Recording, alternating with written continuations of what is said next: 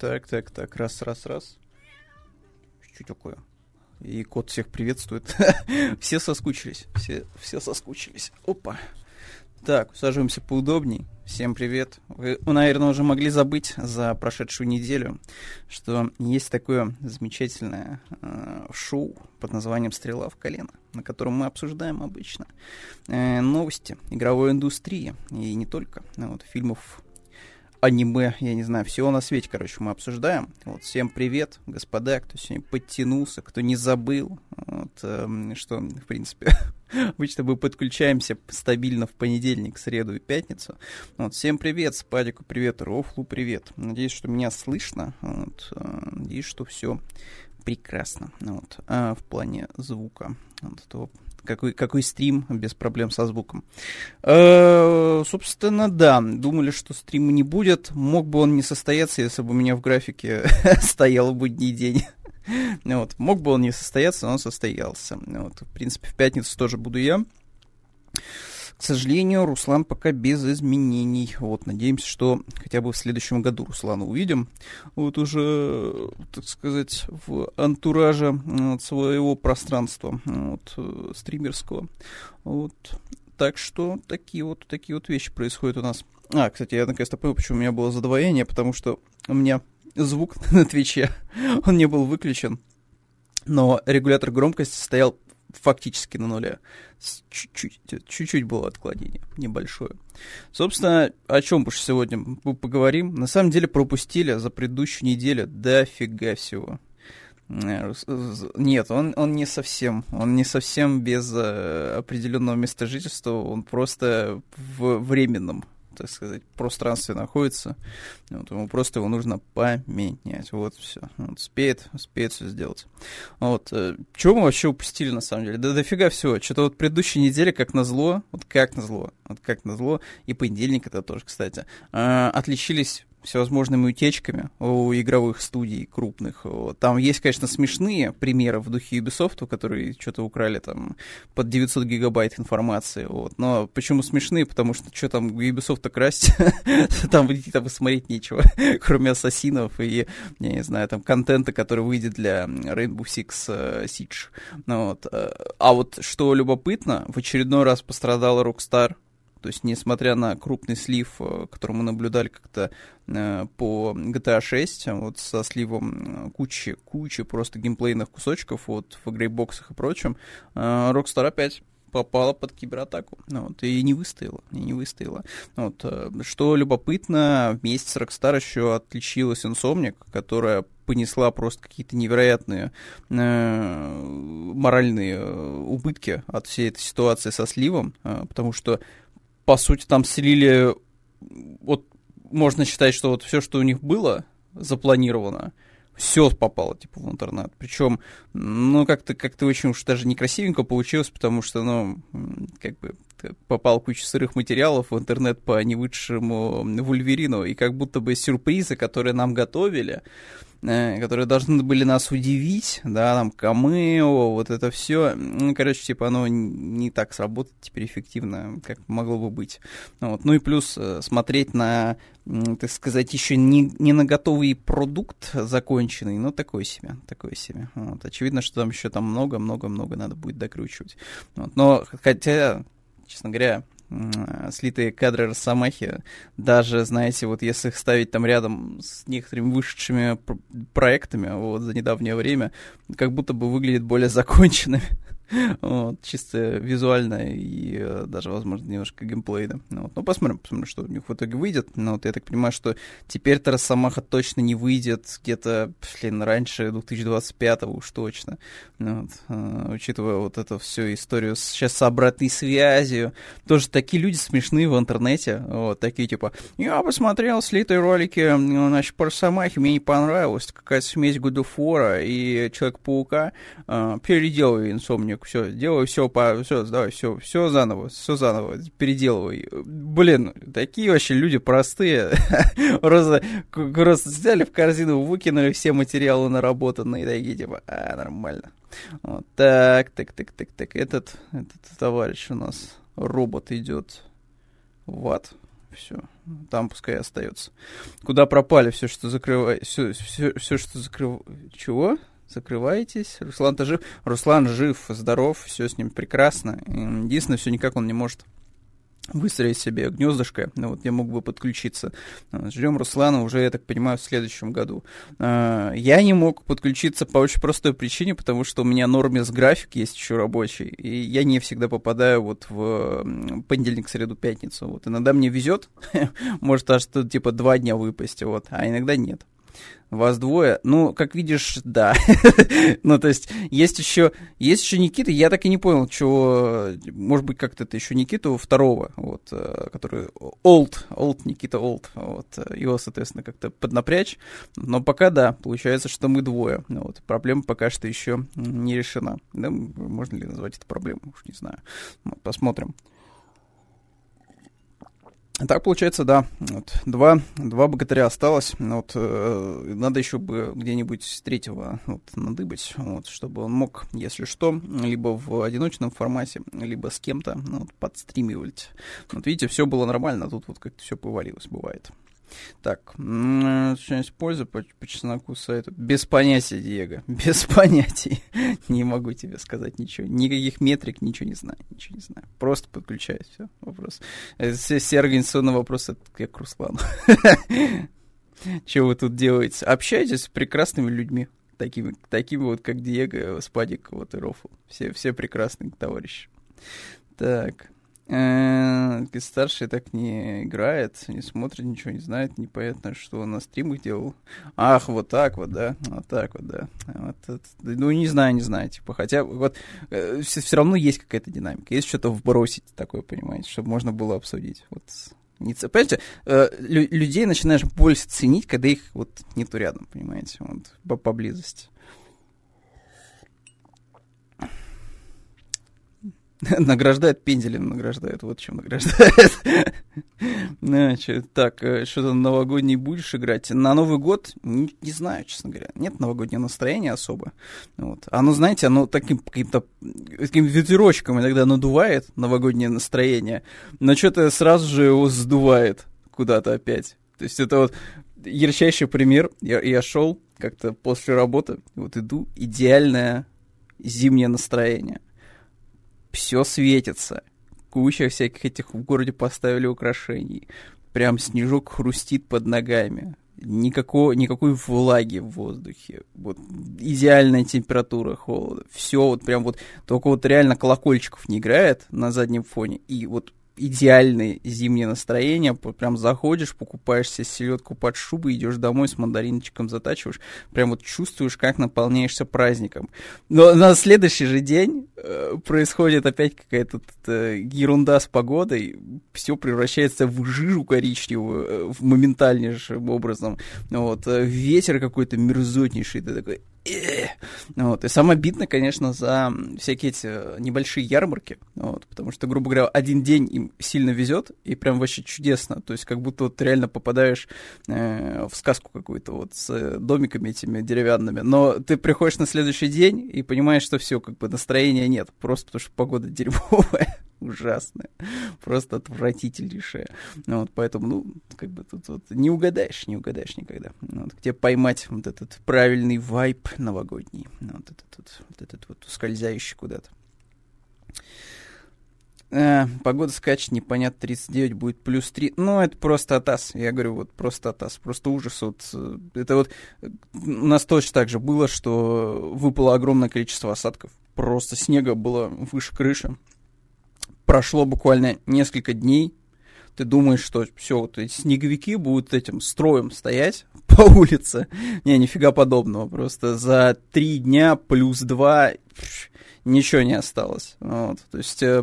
Температурка, да, что-то тебя максимально нестабильно ведет и приводит к просто каким-то венециям, вот, небольшим на улицах, вот, чего не хотелось бы видеть в зимний период, точно уж не в декабре месяце, вот, это уж простительно, да, там, для весны, вот, как бы все понятно, но... Как бы начало зимы все-таки как бы требует душа такого хрустящего, морозного такого вот настроения. Ну, что прям идешь, вот хрусь, чувствуюсь. Вот, небольшими шажочками льда не чувствуешь, потому что прям хороший вот этот ковер такой снежный прям под ногами расстелен. Вот, прям, даже это не мешает тебе то, что коммунальщики в очередной раз не прибрались вовремя. Ну, то есть вот настолько хорошая погода. Вот. Только не хватает, чтобы еще это белочки рядом бегали вот, и зайчики вот, в шапочках красных. Думаю, в пятницу на каток в Лужниках. Нифига себе, нифига. Вот видите, как люди красиво живут. Вот. Вроде еще морозно будет. Ну вот я, походу, да, я, наверное, не успеваю. Наверное, морозно, от слова совсем. Посмотрим, что будет в январе месяце. Вот, может быть, будет еще очень даже по-новогоднему еще некоторое время, кто знает.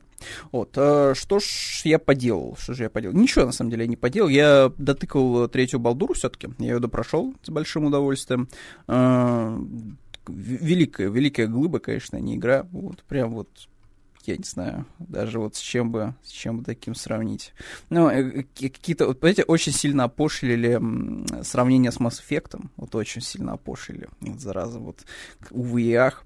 Но если вот так посудить, я реально давно не помню какой-то вот такой игры, чтобы ты мог прикипеть к персонажам, с которыми ты идешь от начала и до конца игры. То есть вот 3 акта, вот ты с ними проживаешь, там эти там, у меня скромные там вышли там 60 часов. Вот, явно, что в Балдуру можно играть сильно дольше, ну вот, ну, окей. Вот, Как же, аж слеза вот наворачивалась, когда вот в эпилоге уже со всеми прощаешься. Вот это происходит небольшой таймскип, ты опять всех встречаешь в лагере, вот, и так вот прям все такие классные. Вот, даже самые вредные персонажи, даже под приятных все равно увидеть еще разочек. Вот. При этом я прекрасно понимаю, что я не весь контент, кстати говоря, видел в Балдуре, вообще ни разу не весь контент, потому что я проскипал одного из союзников, вот, я его просто проскипал, вот, он, я так понимаю, что появляется в 3-м акте, его еще надо найти, вот, Минск, этого товарища вот этого с хомяком, я его не нашел, вот, поэтому, я не знаю, может быть, когда-нибудь, когда я еще раз буду перепроходить Балдур, я его все-таки найду где-нибудь в подземельях темных. Вот, я там не решил часть квестовых заданий и прочего, вот, но как я как бы все, я уже понимал, что мне надо уже заканчивать игру, вот, я не могу уже больше, то есть я хочу увидеть финал, а финал такой он прям эпичный, как положено, в принципе, к концу фэнтезийного приключения, вот, с драконами, с эпиком, вот этим всем, вот, круто сделали Лариан, большие молодцы, вот.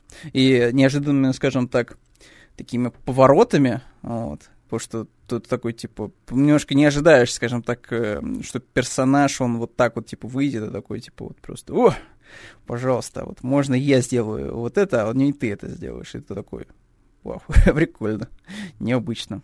Костя обещал Руслана, опять обманул. Слушай, я думал, что да, Руслан будет, а вот Руслана нет, к сожалению. Ну, Руслан, видите, короче, до следующего года, возможно, не порадует нас своим визитом вот, на стрим, к сожалению. Вот. Но надеюсь, что хотя бы в следующем-то году уж точно увидимся. Ты что, игру года спойлеришь? Да не особо. Хотя, кстати, опять же, спойлерить Балдуру задача непростая. Просто все зависит от того, как вы ее будете проходить, скажем так, да, за какого персонажа, вот какие у вас там эти расклады вот, по квестам, там, по персонажам, по предпочтениям и прочим. Ну, там концовка, она, в принципе, варьируется. Вот, причем я посмотрел контент, который они добавили уже патчами. Ну и прям солидно навалили вот, всяких концовочек дополнительных, вот, что прикольно. Вот, а так, Балдура, великолепная игра, великолепная.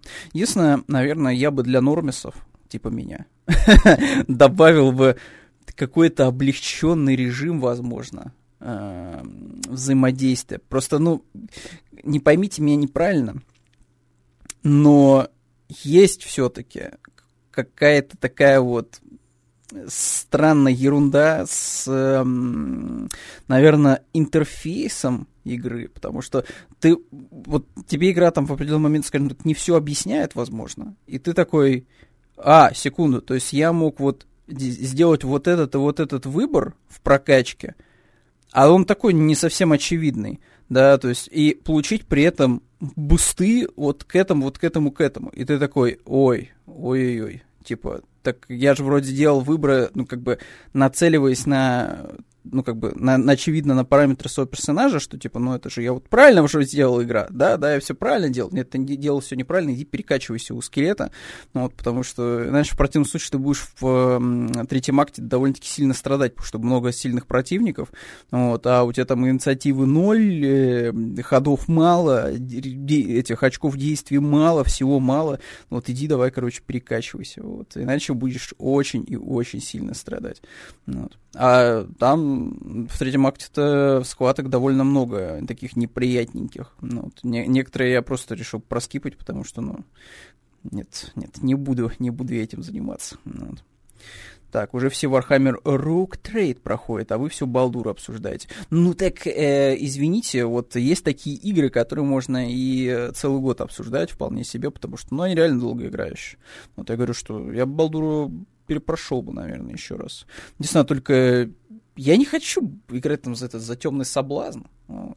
Ну, блин, неохота мне этих персонажей рубить всех, ну, вот, налево и направо, ну, вот. То есть, ну, ты тоже, вот, я не знаю, вот, как бы провел столько много времени с ними, вот, приятного времени, вот, было у вас с этими персонажами, а вот во втором прохождении просто как-то всячески от них избавляться, ну, такое-се. Зачем обсуждать душное графоманское кипрство? Вот, схлыстнулись люди на тебе, Warhammer Rogue Trade. Трейдер, не трейд, а трейдер. Вот. Не знаю, не играл. Опять же, я по Warhammer'у больше любопытные, даже не стратегии там, или какие-то пошаговые истории, мне там вот больше экшена хотелось. Вот. В этом плане этот Boltgun был просто восхитительный. Отличный ретро-шутер, вот. Прям балдежный. Вот. Дайте мне уже этот Space Marine 2, где можно просто всех кромсать налево и направо, вот, просто гигантскими какими-то отрядами топать, вот, уничтожать этих жуков, вот. Дайте мне такого. Вот. Мне в свое время не додали эти Blizzard, вот, чего-то такого, то есть, чтобы можно было, не знаю, там, от первого лица пойти побегать. Блин, я вот все, я никак не могу отпустить тот факт, что вот как-то так вышло, что вот, например, он, конечно, наверное, был неуспешным, этот спин-офф, но был же Renegade для Command & Conquer. Блин, балдежнейшая игра просто. Просто балдежнейшая. Ну, вот, супер доисторическая, старая, но тебе давали как бы поиграть вот в стратежку, как говорится, не с высоты птичьего полета, а вот прям побывать, как говорится, вот в самой гуще событий. Вот. И при этом там можно было и техникой всякой разной управлять, и пушек было дофига. Юнитов разнообразных там, по которым стрелять нужно было, тоже было много. Блин, балдежный спин-офф, супер тупорылейший в плане там истории и прочего, ну просто кич какой-то. Вот. Но как бы сам факт, что можно было в стратежку, считай, поиграть вот под другим углом каким-то, вот уже в знакомой такой вселенной.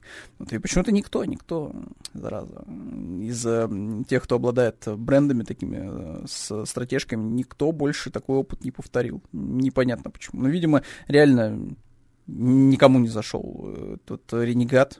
Уж я не знаю других причин. Причем у Command & Conquer у них был еще такой проект, еще один, вот, а-ля Call of Duty, уже времен Command & Conquer 3, и его даже показывали прессе, вот, то есть была уже, типа, готова технодемка, но в итоге проект свернули. Вот. Причем, что любопытно, этот шутан по Command & Conquer, его, кажется, даже прессе нашей показывали. Вот. То есть там, ну, типа, все было серьезно. Намерения были такие крайне амбициозные, но куда-то это все дело слилось. Просто не стало этого проекта, и все. Увы и ах. Опять же, а я бы с удовольствием в StarCraft, типа, от первого лица побегать. Вот. А опять же, был проект Ghost у Blizzard, стелс, такой экшен, вот, от третьего лица, тоже куда-то делся, но вот и не вылез за пределы компьютеров сотрудников Blizzard, увы и ах. Тибериум. Он, кажется, так и назывался, да, Тибериум? Что я помню, что какое-то такое короткое было название у него. Да, наверное, Тибериум. Тибериум он и был. Вот. Причем, ну, он был такой прям Call of Duty подобный, Halo подобный. Вот, просто шутанчик, без каких-то особых, что называется, отличительных черт, скажем так, от коллег своих по цеху. Но, как бы, сам факт, что можно, типа, пойти побегать. Вот. Немножко под другим углом посмотреть на ситуацию. Вот. Не с точки зрения, там, командующего, да, который двигает, там, войска, там, туда-сюда. Вот. А вот именно прям вот посмотреть глазами вот солдафонов вот, на все это дело. Вот. Жалко, что так и не удалось этого сделать. Вот, что еще? Да, на самом деле все, больше ничего такого особо сильного интересного я не делал за эту неделю, честно говоря. Я, и опять же,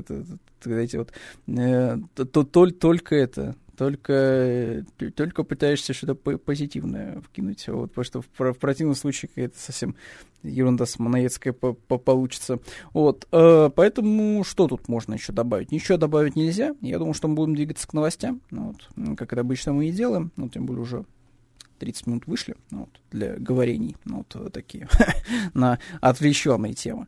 Вот, поэтому сейчас мы вкатимся в новости. Вот, новости, в принципе, такая соляночка у меня получилась. Ну, соляночка из старых, соляночка из более свежих новостей. Ну, потому что все равно пропустили довольно много времени. Вот, можно, как говорится, попытаться хотя бы чуть-чуть наверстать, вот, что там было и что случилось уж совсем недавно.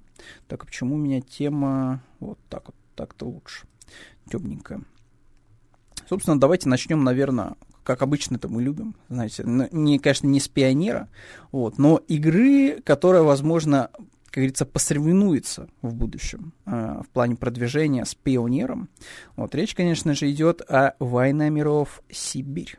Вот такой вот необычный проект, о котором мы впервые услышали в рамках такого небольшого тизерочка от официального трейлер-анонса вот, с живыми актерами, вот, в которых вот, показывают просто нарезку каких-то событий, вот, не до конца понятно, вот, что вообще там будет происходить. Собственно, стелс и винтовки Мосина, вот, деталь российского экшена «Война миров Сибирь» про вторжение пришельцев. 1С снова вышел на связь вот, и рассказывает нам о проекте, который был анонсирован еще летом. Это, слушайте, давно уже было, да, получается, утекло-то времени много. Вот, что, в общем-то, нам хотят рассказать? Вот, нам хотят поведать о деталях. Вот, в игре не будет системы диалогов или квестов. Разработчики готовят экшен с уже прописанной историей и одной концовкой, что, я скажу, что норм, вполне себе. Я вообще не понимаю, почему, скажем так, исчезли, знаете, какие-то вот эти вот экспириенсы, такие тиры на где-то 8-7 часов.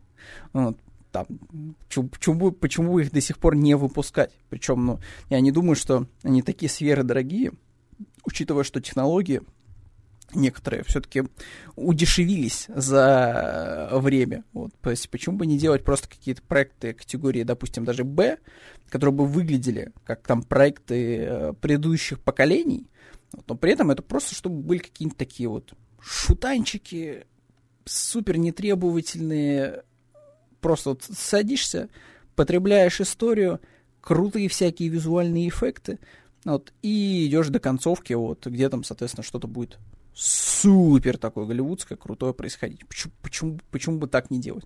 Вот, но в последнее время, видите, все делают одни игры сервисов, вот, и как-то подзабили на такие вот аттракциончики на часиков 7-8, а то и меньше.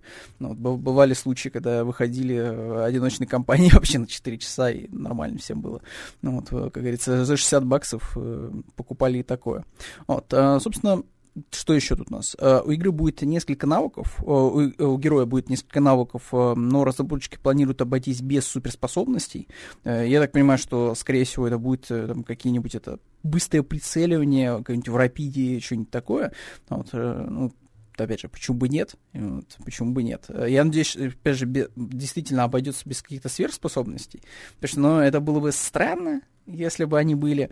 Вот. С другой стороны, я скорее всего, не был бы против того, что раз уж у нас тут инопланетяне, да, вот, и присутствует.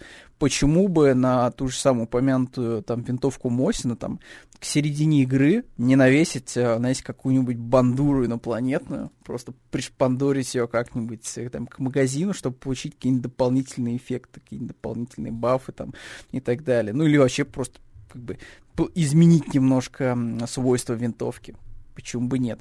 Это было бы неплохо. Арсенал оружия включает десятки наименований. Как минимум стоит ожидать, конечно же, винтовку Мосина, пистолеты на дымном порохе и пулемет «Максим». Ну, классика. Вот. Несколько средств передвижения, включая поезд. Вот тут, конечно, любопытно. Ну, то есть, ну, я так понимаю, что на лошадке дадут поскакать. Вот и на поезде. Другой момент, что как это будет реализовано. Но я так понимаю, что это просто будет возможность там в определенный момент в рамках кампании, там, не знаю, на лошади проскакать, найти такую Last of Us секцию, где ты просто скачешь по лесу, пока не дойдешь до точки, где надо будет с кем-нибудь сразиться, а поезд, ну, это просто, знаете, что такое, нечто такое, что будет просто главы между собой соединять, сел на поезд, поехал в следующую главу, что-нибудь в таком духе. Опять же, по реактам мало, на самом деле, что известно, даже учитывая новые детали, вот, потому что мое воображение рисует что-то подобное, то есть, так, знаете, экшен от третьего лица или от первого лица. Вот, тут я буду немножко даже разочарован, если это будет просто кинцо какое-то. Вот. Хотя его, кстати, и анонсировали летом, когда были первые информации, что это просто будет какой-то лайф-экшен, вот, с возможностью немножко взаимодействовать с окружающим миром. Ну да ладно. Вот. Игроки будут сражаться не только с пришельцами, но и с другими выжившими. Ну, окей, логично. Вот, что не только будут инопланетян показывать. Пока что планируется только режим от третьего лица. Ну вот как раз. Вот, заявлены стелс-элементы и пространственные головоломки. Визуальная часть будет выдержана в реалистичном стиле. Скорее всего, внешний вид главного героя будет меняться в течение времени. Не исключено, что герой сможет завязать романтические отношения. Авторы обещают уникальную атмосферу России, которую мы потеряли под гнетом инопланетных захватчиков. Вот так вот. Так вот. Опять же, звучит все довольно вкусно. Вот. И можно было бы, наверное, реально, типа, значит, сразу в виш-лист вешать данную игру. Но мы еще пока не увидели смуту. Вот, мы еще пока что не увидели смуту. Вот, и не знаю, пока нет, знаете, надежного какого-то аргумента вот прям вот все идти и предзаказывать данный проект. Диманиш, здрасте. Да, работали. Вот. А Руслан все еще пока не определился, что он и где он. Поэтому пока что временно без стримов. Так. И беремочку сюда. Так. Ну, больше ничего не пропустили. В общем, любопытные детали. Вот о войне миров Сибирь. Вот такие вот. Аккуратно ждем, наверное. Потому что я говорю, летом, мне кажется, они вообще позиционировали данный проект как интерактивное кинцо с живыми актерами. Я, конечно, врать не буду, но что-то такое, мне кажется, было. Вот. И сейчас это уже вырисовывается как такой эдакий Uncharted, что-то такое от третьего лица. Вот, в антураже Сибири, вот, по всей видимости, с возможностью, типа, как-то эволюционировать в ходе прохождения, но в том плане, что, возможно, все-таки можно будет какие-то инопланетные технологии подобрать потом. Ну, вот, может, это будет наш, типа, резистанс, что было бы тоже недурно, вот, вполне себе. Причем возможностей много у «Войны миров Сибирь» быть чем-то очень крутым, но чем оно в итоге будет являться, это мы увидим уже сильно позже. В любом случае, я говорю, что пока что вот из всего, что наше такое крупнобюджетное есть, такое выглядящее дорого-богато, самое привлекательное, честно говоря, «Пионер». Вот. Сколько бы ни шутили там над способами продвижения игры, когда там просто вот реально по одному мобу, по одному NPC там прям целый такой пресс-релиз выходит, что смотрите, вот чувак в адидасах, вау, и балаклаве, это противник в игре, о, вы не ждали, что там такое будет, вот, а он и есть. Несмотря на все это, вот последний трейлер, наверное, «Пионера» оказался чертовски таким вот цепляющим, то есть идея того, что у них, оказывается, помимо ПВП, есть вот прям ПВЕ, прям такая составляющая, Там такая классически однопользовательская, когда ты просто проходишь сюжетку, вот, а потом, если хочешь, уже идешь там, соответственно, и занимаешься ерундой. Как в Destiny, по сути. Как в Destiny или Division, да, там идешь в зону, где включен этот PvP-режим, вот, идешь там, соответственно, как-то выживать, собирать ресурсы. Звучит довольно любопытно. Вот, если они действительно смогут сделать что-то интересное, будет круто. Вот, если нет, ну, что поделать, что поделать. Вот, попытка не пытка. Попытка не пытка. Вот, идем дальше, идем дальше. А дальше у нас грустная новость, вот, особенно для, я так понимаю, фанатов Call of Duty. Вот, у нас умер актер, сыгравший Рауля Мендеса в серии Call of Duty Black Ops. Вот, было ему 56 годиков, звали его Камар де Лос Рейс. Вот, собственно, да, у фанатов Call of Duty прям траур такой, и вот прям печаль-печаль. Вот, ну, жаль, учитывая, что были новости о том, что готовится прямой сиквел второго Black Ops'а. Будет, наверное, как-то печально не увидеть там какие-нибудь камео данного персонажа вот, в исполнении данного актера. Но что поделать, что поделать. Starfield продолжает у нас показывать антирекорды. Вот, хейтеры довольны, вы, надеюсь, да? Вот, обижают рецензенты в Steam, вот, лучшую RPG последних 10 лет под названием Starfield. Вот, 25-летний план Тодд Говарда пошел явно не по плану, вот, и явно что-то сломалось по пути. Собственно, игроки продолжают оставлять негативные отзывы. Вот, у игры получилось всего 37 положительных отзывов от общей массы, что, наверное, самый низкий показатель, даже если сравнивать там с условной Fallout 76, которая, кстати, за уже 3 года, наверное, да, сколько прошло времени, чувствует себя довольно неплохо в своей какой-то нише. Вот. То есть Fallout 76 более-менее цветет и, возможно, даже пахнет. Но вот неизвестно чем, правда, но да, что-то такое там происходит, какая-то жизнь цветет. Вот, а вот у Старфилда, походу, такого не будет. Ну, просто потому, что там нету онлайн-составляющей. То есть, если Fallout 76 с определенными правками, апдейтами и прочим игроки смогли что-то все-таки придумать для себя, в 76-м, то в Starfield такого не будет. Это одиночное приключение. Если оно скучное, неинтересное само по себе, но его исправить довольно будет тяжело. То есть максимум, единственный вариант, это сделать какое-то очень крутое DLC. Но это, знаете, такое себе. То есть, типа, у вас будет DLC очень крутое и отстойнейшая, типа, основная игра. Вот. В общем-то, игроки недовольны. Причем, помню, новость была о том, что модеры отказывались от выпуска вообще каких-то модификаций для Старфилда, вот, аргументируя это тем, что, типа, да игра просто отстой. И не хотим мы делать модификации, типа, это скучная просто какая-то ерунда. Вот, сегодня не хотим ничего делать по Старфилду, просто умываем руки. Вот, но если, как бы, сообщество модеров, вот, людей, которые даже вот абсолютно безвыходные вещи обычно правят, дополняют, улучшают и доводят до какого-то реально блеска и красоты. Если уж они даже не хотят с этим дело иметь, ну, печаль, печаль. Тодду Говарду можно только пособолезновать. Ну.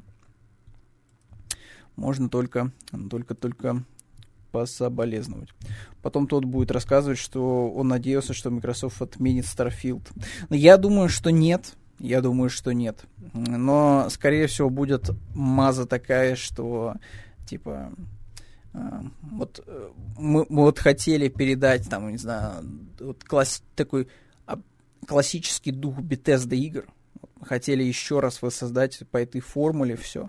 Да, то есть мы думали, что идем к успеху, но времена поменялись, и то, что раньше воспринималось игроками как данность, как что-то позитивное, вот видите, со временем оно потеряло блеск, и нам нужно искать новые ориентиры, ну и ла-ла-ла-ла-ла-ла, вот, ну как это было с магией BioWare, то есть вышла этот Mass Effect Andromeda, вышли разгромные рецензии, игроки не оценили, продажи были никакие. Все, типа, все начали потом через какое-то время говорить, что, ну, вы знаете, типа, мы понадеялись на магию BioWare, вот, мы думали, что вот Есть некая такая магическая сущность, она нас спасет, убережет от всех проблем. Но не получилось. Вот не получилось тогда у команды, которая делала Андромеда. Вот, и не получилось, в принципе, сейчас у Bethesda сделать прям супер хорошо в рамках Starfield. Вот, причем, я уже говорил, что если бы Starfield вышел лет, там, не знаю, 10 назад, ну, то есть, условно говоря, он вышел бы до Fallout 4, ну, или там вместо 4-го Fallout, возможно, что прием игры был бы более теплым. Ну, просто потому, что сравнивать было бы особо сильно не с чем из более современных тайтлов. А на тот момент все-таки люди как-то, ну, не знаю, более, мне кажется, лояльно были настроены к Bethesda, плюс, ну, многие вещи, которые, типа, были бы реализованы в Старфилде по отношению, там, к условному Скайриму, казались бы действительно новаторскими. Но проблема Старфилда в том, что он вышел уже после 4-го Fallout и после 76-го. И является, ну, по большей части такой немножко компиляцией того, что уже люди видели. То есть они там уже наигрались в 4-й Fallout, они наигрались в строительство и прочее. Как бы они примерно получили то же самое, что в 4-м Fallout. Ну, там, с некоторыми правками, но не более того. Ну, то есть, если бы Starfield вышел бы раньше, сильно раньше, может быть, был бы другой разговор. Ну и плюс тоже на PlayStation 4, условно говоря, там и на Xbox One, наверное, Starfield бы выглядел повкуснее, чисто даже графически, вот, честно говоря, вот, чем он выглядит сейчас на актуальном консольном поколении. Вот, поэтому, как бы, увы и ах, не свезло Bethesda. Вот, не знаю, может, можно им только посочувствовать. Так, потом нормально, Starfield игра, просто за свои деньги не очень, а вот Рус против Ящера за свои деньги отличная игра. Проблема Starfield в том, что люди почему-то не знают, что есть классная подписка, называется Game Pass, и там этот Starfield валяется абсолютно бесплатный, вот, бесхозно, там, с кучей еще, там, сотни тайтлов. Типа, идешь, просто тратишь, там, 3 копейки на месяц Game Pass и наслаждаешься огромным количеством крутых игр, причем которые выходят Day One. И вот в контексте Game Pass'а Starfield норм. Чё, я получил вот за практически, не знаю, за бесплатно нормальную такую ностальгическую игру. Крайне устаревшую, безумно, но в целом такую ностальгичную. То есть вот ты прям включаешь ее, и ты такой, типа, как будто вот реально оказываешься перед пузатым монитором 4:3, играешь в Oblivion там условный, и Fallout 3. То есть, ну, не знаю, мне в целом опыт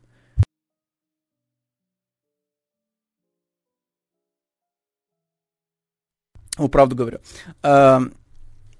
Мне в целом, типа, опыт игры Starfield более-менее понравился. Проблема только в том, что я смотрю на это через линзы просто какой-то, я говорю, ностальгии, но не более того. Потому что как современный тайтл, грубо говоря, вот если вот класть рядом, типа, Киберпанк и Starfield, я бы выбрал, конечно же, Киберпанк.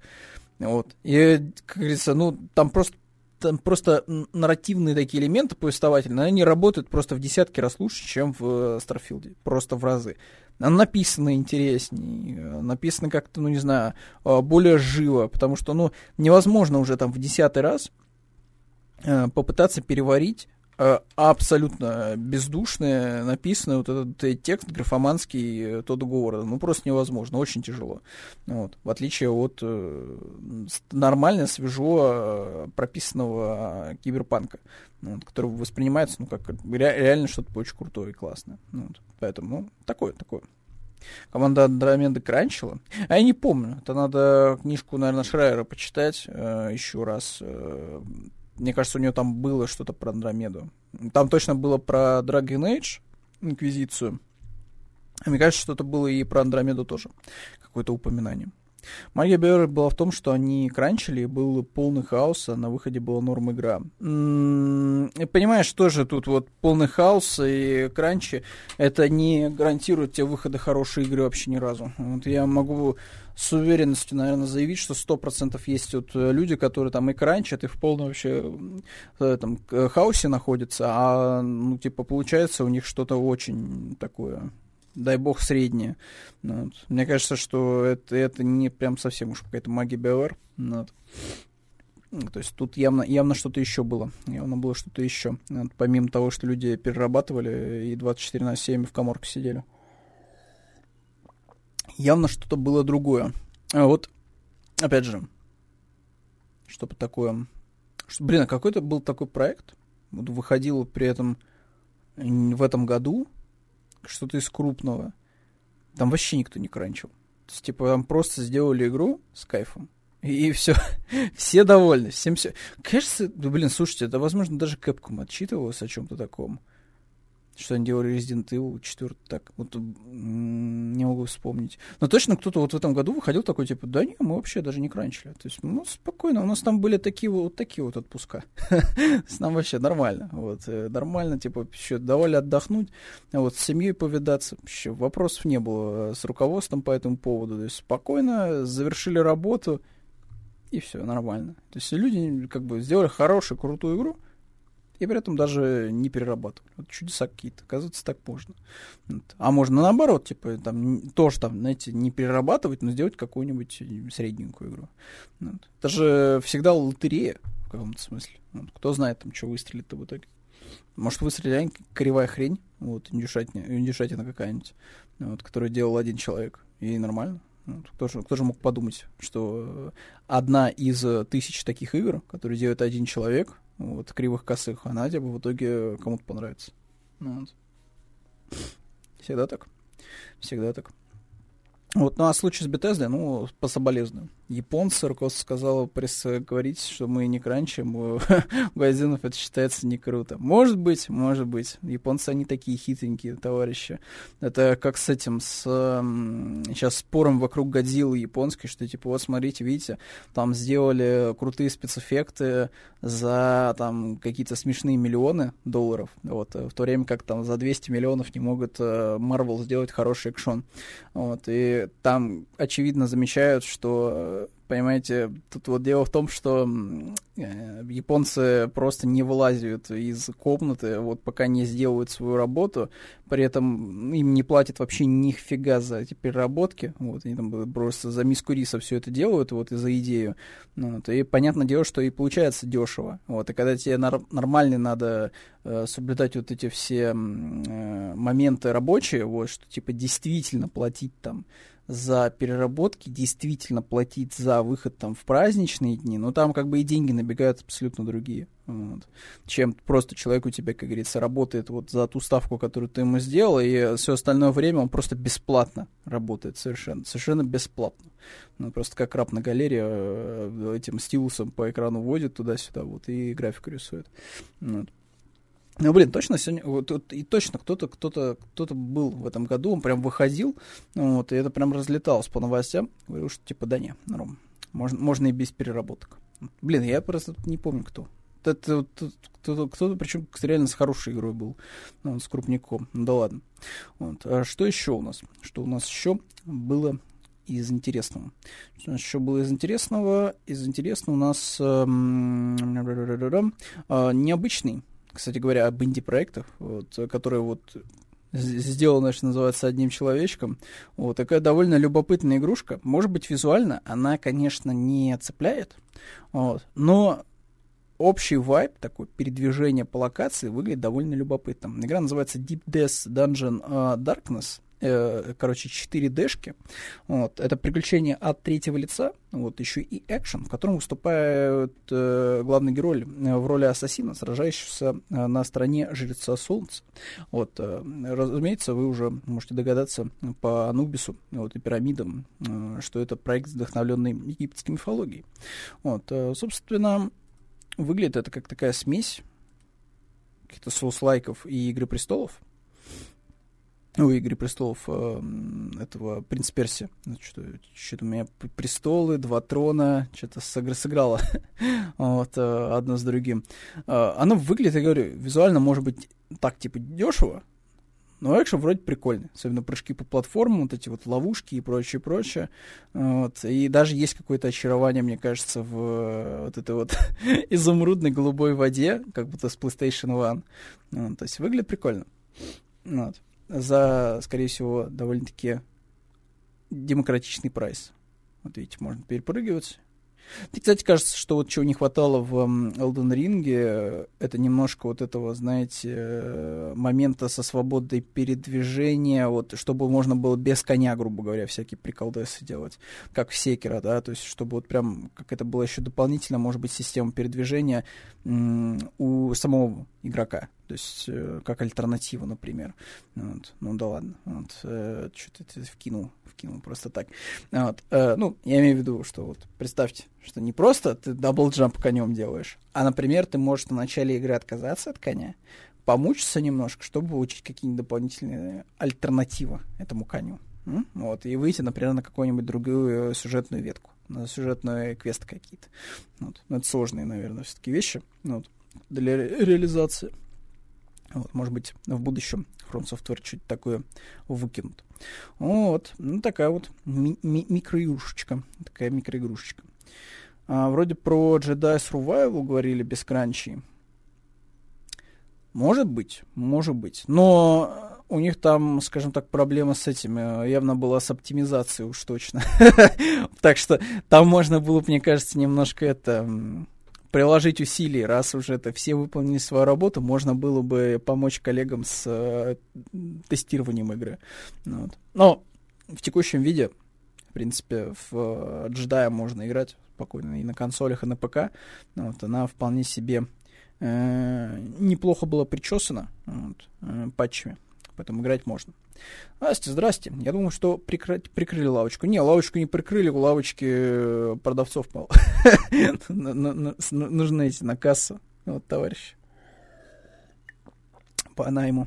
А что у нас из AAA первым выходит в 2024-м? Смута, конечно же, да. Ну, а что еще? А что же еще? А 2024 год, мне кажется, это еще с Русланом мы как раз неделю назад мы обсуждали, что 2024 год, ну, такой немножко, знаете, филлерный. То есть, как будто бы вот самый такой вот смак будет весь происходить вот в 2025-м, потому что там выходит и этот Шрек, и, скорее всего, Росомах к тому времени все-таки выйдет. Еще там куча всяких любопытных проектов. То есть вот, ну, как бы вот 2024 такая, типа, какая-то серая зона непонятная. То есть что-то там вроде есть прикольное, что выходит. Вот. А что именно, непонятно. Ну, вот PlayStation 5 Pro вроде как, да? Вот, может быть, наконец-то Nintendo выйдет, знаете, и скажет вот прям...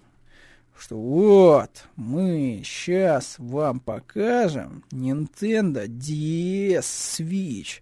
И там вот просто будет, знаете, два свитча склеенных друг с другом. И они будут вот как книжечка открываться, короче. Вот. И будут еще джойконы, короче, пристегиваться по бокам. Вот. И все просто охренеют от этого. Вот. Вот представьте себе, да? Вот. А было бы прикольно. Причем сразу же Day One. За подписку на Nintendo Online вам будут еще игры для DS, 3DS давать. Вот, в нагрузочку, так сказать. Ну, как это делается с Virtual Console сейчас. Вот. Как вам задумочка, как вам идея. Сейчас странно, что Nintendo, кстати, никак не оседлала вот этот вот текущий ностальгический запрос у людей по консолям с вот этим сдвоенным экраном. Ну, то есть, как бы, даже вот со времен Nintendo 3DS уже времени-то прошло довольно много. С DS-ки тем более много времени утекло. Вот, как будто бы напрашивается некий девайс современненький, который мог бы запускать игры вот, подобного толка. Вот. Но почему-то как-то Nintendo не хочет этого делать, по всей видимости, не хочет возиться с всеми этими лицензиями и прочим, ну и плюс, возможно, слишком дорого выходит, это вам не эти делать консольки вот эти вот подарочные микро NES, SNES вот, с контроллерами. Но тут все-таки посложнее задачка. Но, блин, как будто бы требуется некий девайс, который бы работал бы как вот DS-ка, вот прям вот напрашивается. Причем, что любопытно, при всем обилии сейчас вот этих ретро-машин, похожих на классический геймбой, такой типа кирпич с управлением консольным, мало кто делает вот эти, знаете, ракушки, чтобы, типа, у тебя консоль, типа, открывалась, да, то есть у тебя вот были элементы управления, все дела, да, то есть ты вот, типа, просто закрыл устройство, положил в карман, там, вкинул в сумку и так далее. Почему-то никто даже вот особо сильно этот формат как-то не обыгрывает среди ретро-консольных вот этих аналоговых девайсов на андроиде. Вот. Ну и там не только на андроиде, там еще на какой-то самопальной Linux основе еще там есть всякие эти Onion, что-то там. Вот. Но почему-то никто особо сильно не трогает эту тему. Вот. Хотя, казалось бы, у людей ну, явно до сих пор есть запрос. Вот. Среди фанатов Nintendo уж точно вот, на некий более современный, более продвинутый аналог DS-ки. То есть было бы очень круто. Ну, чтобы у тебя там можно было бы игры апскейлить, да, там через эмуляторы, и экраны были более достойного качества, чем у оригинальных девайсов. Ну, вот. Ну и время автономной работы там, я думаю, тоже будет норм. Вот, поэтому, ну, странно. Если честно, если речь идет про два экрана, то под это нужно делать отдельные игры. Это факт, но в целом, как бы для ретро-публики, им же и старых типа хватает. Там библиотека, что DS-ки, что 3DS-ки нормально. Вот. То есть, если мы берем вот именно сторонних производителей, то они могут просто на ностальгии зарабатывать, как они это делают сейчас с вот этими вот кирпичами под оригинальный геймбой. Вот. Я уж не помню, как они там бренды это называются, там на букву А какой-то есть.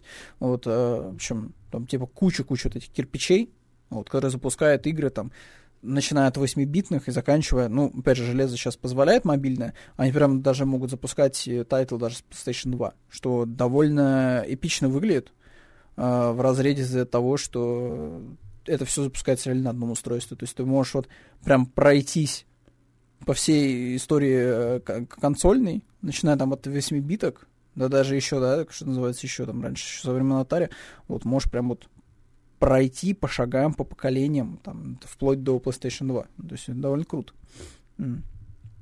А что касается самой Nintendo, ну, а что? Опять же, для Nintendo это был бы неплохой шанс продать еще раз игры, которые они ранее продавали за $60, чего бы нет. Потому что Nintendo откажется от этого, я думаю, что вряд ли. Могла бы она отказаться от такого шанса, просто заработать на воздухе. Да.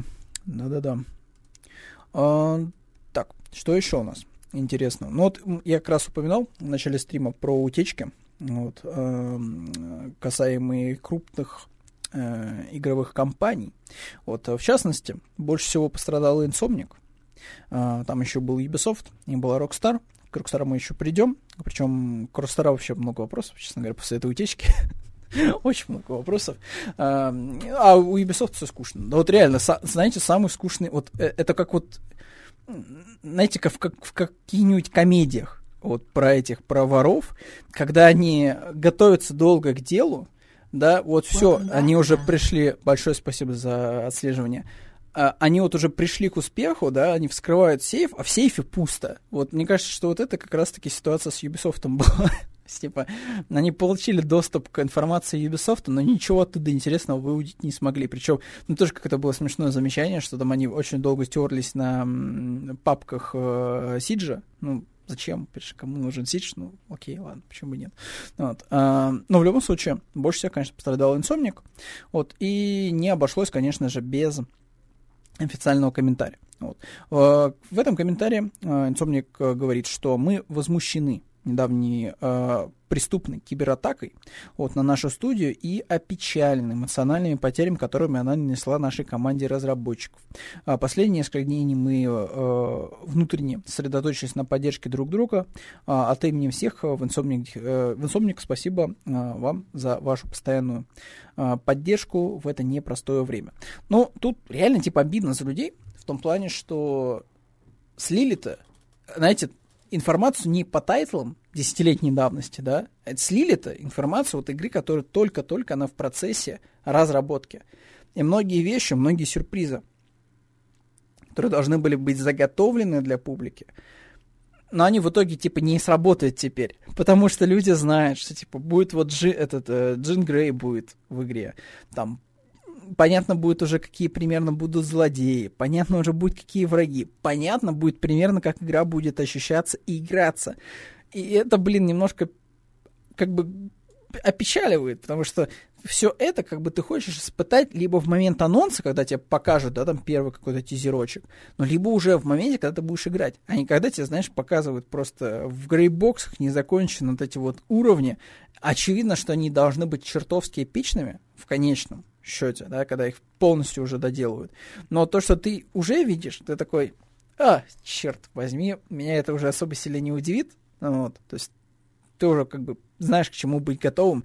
Более того, тоже какие-то мелочи, которые, очевидно, должны были сыграть на релизе, они уже, как бы, подпалились немножечко. То есть, ну, в частности, например, какие-то такие отсылочки, вот, к комиксным костюмам персонажей. То есть, вот это могло бы реально хорошо очень сыграть, вот, на публику, на эмоции, там, то есть, ну, это в итоге, типа, не сработало. Это как вот в случае с этим, со сливами GTA. Типа, люди сидят, типа, работают, вот, а им вот показывают, типа, незаконченный вариант GTA 6. Причем, заметьте, в случае с GTA 6 все вот начали вонять, когда сливали грейбоксы GTA 6, что типа, фу, это типа выглядит как GTA 5, на-на-на, вот, Rockstar не те, Rockstar не то. Как только вышел трейлер полноценной GTA-шки с обзором по Vice City, все, где все эти люди? Вот вам показали, вот как оно должно было быть. Вам представлено, да, во что вы должны были бы поиграть. И все, у вас все вопросы отпали. Но в моменте, разумеется, когда мы смотрим на незаконченные уровни, все, Rockstar уже не те, уже не то, выглядит все очень плохо, вот, ай-яй-яй, и вот это все. Вот, то есть, и понятно, почему, как говорится, сотрудники Insomniac чувствуют себя сейчас не очень, потому что они огромное количество тупорыльших просто комментариев просто начали читать, ну, вот, по поводу своей незаконченной работы. Но причем некоторые комментарии, но они реально тупые, в духе того, что это что, типа, игра похожа на God of War? Да, камон, типа, ну, это просто экшен от третьего лица, чего вообще ожидали? Причем тоже, что мне понравилось, все вспоминают старую игру по лицензии про Самахи, которая, по сути, является клоном оригинальной God of War. И, как бы, по сути, люди в комментариях постоянно приводили пример клона God of War в упрек того, что Insomniac делает а-ля клон God of War, но современного. То есть, вот как бы, вот взаимосвязи, да, вот логические у людей. То есть, ну, вот... То есть раньше это было норм, сейчас это уже не норм, потому что это новый God of War. Если бы это был старый God of War, вопросов не было бы. Но это, если это новый современный God of War, ну это же все, уже не торт, уже не интересно. Но. Поэтому, ну, говорю, только можно пособолезновать разработчикам из Insomniac, вот, за все, вот, что они читали, вот, и видели в интернетах касаемо обсуждений. Я уж молчу про эти вот все бесконечные консольные войны. Вот, как бы, вот, тоже смешно, когда там люди всякие вот эти делают сравнения незаконченной игры. Ну, то есть реально просто еще... Там еще текстуры не все дорисованы, очевидно, у персонажа. Еще там, скорее всего, местами использовались вообще просто болванки. Ну, незаконченные. Но все надо сравнить, что вот, смотрите, видите, вот в трейлере вот этой игры персонаж, видите, как выглядит, видите? А вот тут вот он выглядит, вот видите, ну что это такое? Ну что это? Sony качество? Кошмар вообще, ужас и атас. Вот. Это вот с тем же самым успехом можно... не знаю, вломиться на кухню, да, вот, и говорить, что, фу, это что, вот это стейк, нет, это не стейк, а там, знаете, просто еще сырое мясо, оно даже еще не успело, его не успели даже нарезать, и вообще ничего не успели с ним сделать, никак обработать, а люди уже такие, что это такое вообще, вот нас вот этим вот будет кормить, вообще ужас, атас. Но сейчас интернет просрется на компе, и я выскажусь, окей, ждем комментария, но я уже предполагаю, что, типа, это в любом случае будет супергеройская игра, что автоматически обозначает полный трэш и провал абсолютный, потому что ничего с супергероями в трико выйти хорошего не может, в принципе, по определению. Да, 3DS могла продолжить выпускать. Ну да, тут я согласен. Так, 3DS-ку-то могли бы. По-моему, вообще пофиг, просто можешь не смотреть. За инфой со сливами гоняются какие-то конченые, в итоге они и пострадают по делам. Ну да, наверное, да. Тут, а вот мне встречался комментарий, как раз-таки он был в телеграм-канале VG Times. Там чувак на голубом глазу рассказывал про то, что это было в контексте GTA 6.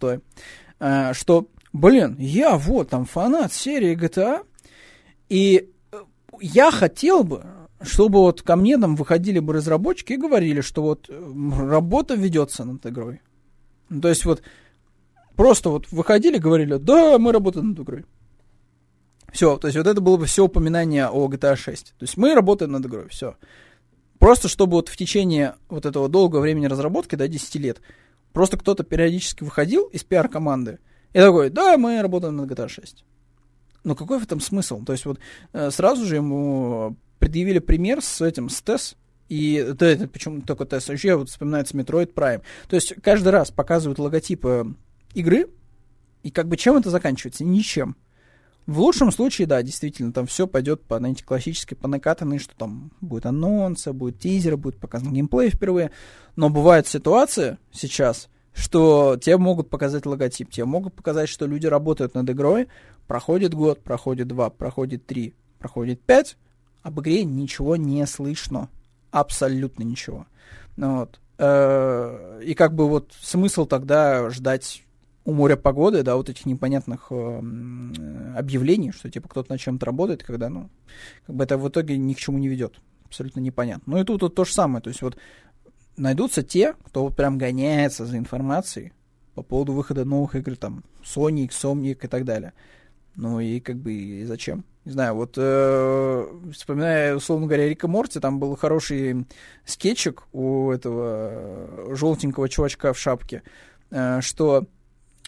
Типа, вот смотрите, видите, я вот за буквально там 5 секунд уже успел там и закончить университет, и пожениться, и, короче, вообще чувствую себя прекрасно и хорошо, у меня куча хобби, вот, все прекрасно, а что вы тут сидите, вы все ждете, ничего не делаете и ждете, когда там выйдет новый сезон Рика и Морти, ну, чуваки, подумайте лучше, как говорится, над своей жизнью, вот, чем вы будете заниматься, пока выходит новый сезон Рика и Морти, ну, тут то же самое, типа, вместо того, чтобы гонять за сливами, лучше бы чем-то другим людям занимались. Ну. Кастя, что тут у нас интересно? Так. Так, наверное, что народ устал от супергероики. Это мы еще, наверное, в контексте Аквамена еще, да, упомянем, что народу абсолютно стало немножко пофиг на всю вот эту историю супергеройскую. Так, ну вот вышел второй Паук, и народ какой-то как-то прохладно его принял, при том, что игра хорошая. Нет того хайпа, который был бы на выходе первой части, это при том, что игра отличная. Мне кажется, что в сравнении с первой частью второй Человек-паук довольно блеклый. Единственный плюс второго Человека-паука, это что они поработали над, скажем так, возможно, западающими сторонами как раз-таки оригинала. Ну, то есть они все-таки пересмотрели активности на карте, сделали поинтереснее квесты, сайды. Но, опять же, проблема большая в Человек-паука второго в том, что в плане сюжета он как-то сильно проседает на фоне первой части. То есть, ну, все, что есть у второй части, это, по сути, Веном. Все. Ну, и как бы вот на этом все держится. Что, типа, вот, смотрите, видите, Веном. Все любят Венома. Веном же классный. Вот, смотрите, видите, он прям канонически. Все, как вы любите просто. Вот Веном круто. Все, класс. Вот, идите, покупайте, пожалуйста, нашу игру. Но как будто бы, кроме этого, там ничего особо сильно-то интересного нет. То есть, если до сих пор там интересно включить там нарезку доктора Осьминога из первой части, типа, ну, это до сих пор интересно смотрится, то, честно говоря, во второй части, ну, там есть, да, экшн-сцены клевенькие, но не более того, как будто бы. Вот. Я не знаю, вот, мне кажется, слишком вторая часть местами прям супер стала какой-то мягкой. Вот, многие моменты тут реально просто вот срезали, как будто их просто нет. Вот. Причем, Есть там неплохие находочки, но, по всей видимости, их приберегли для DLC, которые как раз-таки были слиты в вот этой вот утечке. Вот. Они касались как раз-таки того, что там будут выходить прям такие микроистории. Причем там было прописано, что там будет, грубо говоря, миссия-босс. Вот. И, ну, как бы окей, типа, не более того. Не знаю, на мой взгляд, получилось слабее. Вторая часть слабее в плане истории, в плане персонажей, в плане такой супергеройский, я подчеркну, драматургии, оказалось, ну, типа, реально слабее, чем первая часть. Просто слабее. Вот. Более того, ну, на мой взгляд, они так и не сумели Insomniac поработать, знаете, над группировками. Как-то круто. Ну, то есть вот у меня все еще есть ощущение от того, что город классный и крутой, но в нем нету особо сильно как будто бы вот какой-то движухи такой для супергероев, скажем так. Да? Ну, то есть вся движуха супергеройская, это то, что Крейвена и симбиотов такая, ну, по ветрям, знаете, вот он так что-то надуло и сдуло, и все. Вот. Нету какого-то такого вот элемента, который бы вот еще был бы, да? Я не ощущаю, что есть какие-то крайм-боссы, знаете, вот во второй части, условно говоря. Ну, то есть вот что-то такого. То есть нет какого-то движа такого, знаете, на улицах. Вот. Нету каких-нибудь, я не знаю, там, граффити, там еще чего-то такого, каких-то отсылочек на то, что помимо основных сюжетных заданий есть еще что-то. Просто, блин, вторая часть, она, опять же, она такая какая-то очень такая добренькая, что ли. Ну, в том плане, что вот все злодеи, там, такие вот с первой части, там, которых не убили, что называется, они все, типа, на пути исправления, они все классные, они все крутые, даже торговец химическими запрещенными веществами оказывается теперь все, классный парень, вот, готов жить обычной жизнью. Ну, то есть, типа, странный Человек-паук, он такой, слишком уж мягкий в этом плане. Ему явно чего-то сильно не хватает. Веном неинтересно, он всю игру говорит одно и то же, давай вылечим этот мир. Тут даже рофл не столько, наверное, не интересен Веном, сколько не интересен его носитель даже, мне кажется. Потому что, ну, справедливости ради, Insomniac там пытается, знаете, заплести какие-то такие вот эмоциональные штучечки вот в отношениях там Гарри и этого Паркера, но что-то как-то оно не выстреливает, как будто бы, знаете, в итоге прям вот настолько же хорошо, как было с доктором Октавиусом. То есть с доктором Октавиусом мы проводили в первой части довольно много времени, вот, и мы прям видели, как человек постепенно, вот тот, у него меняется рабочее пространство, он меняется сам, он эмоционально становится другим. Вот. И вот постепенно мы приходим к тому, что типа он окончательно ломается и вот превращается в этого доктора Осьминога, да, суперзлодея. То есть, ну, не знаю, отношения с Октавиусом в первой части были просто 10 из 10 идеально. Вот. Но во второй части, типа, так вот как будто бы не выстреливает с Гарри. Ну, просто вот, ну, не знаю, не щелкает что-то. Хотя, казалось бы, там есть и флешбеки, там, и, ну, то есть, типа, все есть для того, чтобы выстроить вот эту вот эмоциональную историю. Но, честно говоря, она вот местами прям супер тупая. Вот, ну, откровенно говоря. То есть, ну, прям, что это такое вообще? То есть, как до этого додумались? У меня вот множество вопросов есть к третьему акту, как раз-таки касающегося симбиота, и в целом того, как выстроена там битва финальная. Ну, то есть, не знаю, мне не понравился второй Человек-паук настолько вот, насколько там понравился первый. То есть, вот между первым и вторым я, наверное, выберу первый. Проблема только в том, что геймплейно-то приятнее играть во второго. Потому что в первом, например, нет этого свингсьюта, вот, там летать не так классно, вот, как во второй части. Вот, то есть передвигаться во второй части по городу круче, чем в первой. Хотя, казалось бы, типа, и в первой приятно по паутине летать, но второй-то круче. Но при этом чисто в плане истории мне больше нравилась первая часть. А вторая вообще не цепляет абсолютно. При этом в второй части есть сильная сторона в виде сайдов. Сайды прикольные. Но все, что касается взаимодействия с жителями города, сделано хорошо. Этого было бы неплохо видеть вот в первой части. Но в первой части вместо этого там бесконечно вот эти битвы с бандитами. Чего не хватает, честно говоря, немножко, во второй части. Потому что там встречаются какие-то типа бандосы, но они какой-то хренью занимаются, честно говоря. Вот просто откровенной какой-то ерундой. Там какие-то пчел воруют, еще какой-то чушью. То есть вот какой-то вот хочется усредненный, знаете, вариант, чтобы все было в игре. Чтобы там были и банды, и вот эти войны между ними, и там вот эти были криминальные шишки, они там как-то взаимодействовали друг с другом, чтобы что-то постоянно менялось на карте. Вот. А во второй части вот, этого как будто реально не хватает. То есть тут побеждаешь Крейвена, побеждаешь Венома, и все. Благодать. Больше ничего, как будто бы других проблем нет. При этом они попытались что-то сделать и с сектантами, и с тем да сем, но тоже получилось довольно вяленько, как будто бы. То есть, более того, там под конец игры вообще какой-то сюр происходит, когда у тебя вот одно преступление ты хочешь закрыть, да, а в итоге ты сражаешься и с сектантами, и с симбиотами, а потом еще приезжают на машинах эти охотники Крейвена.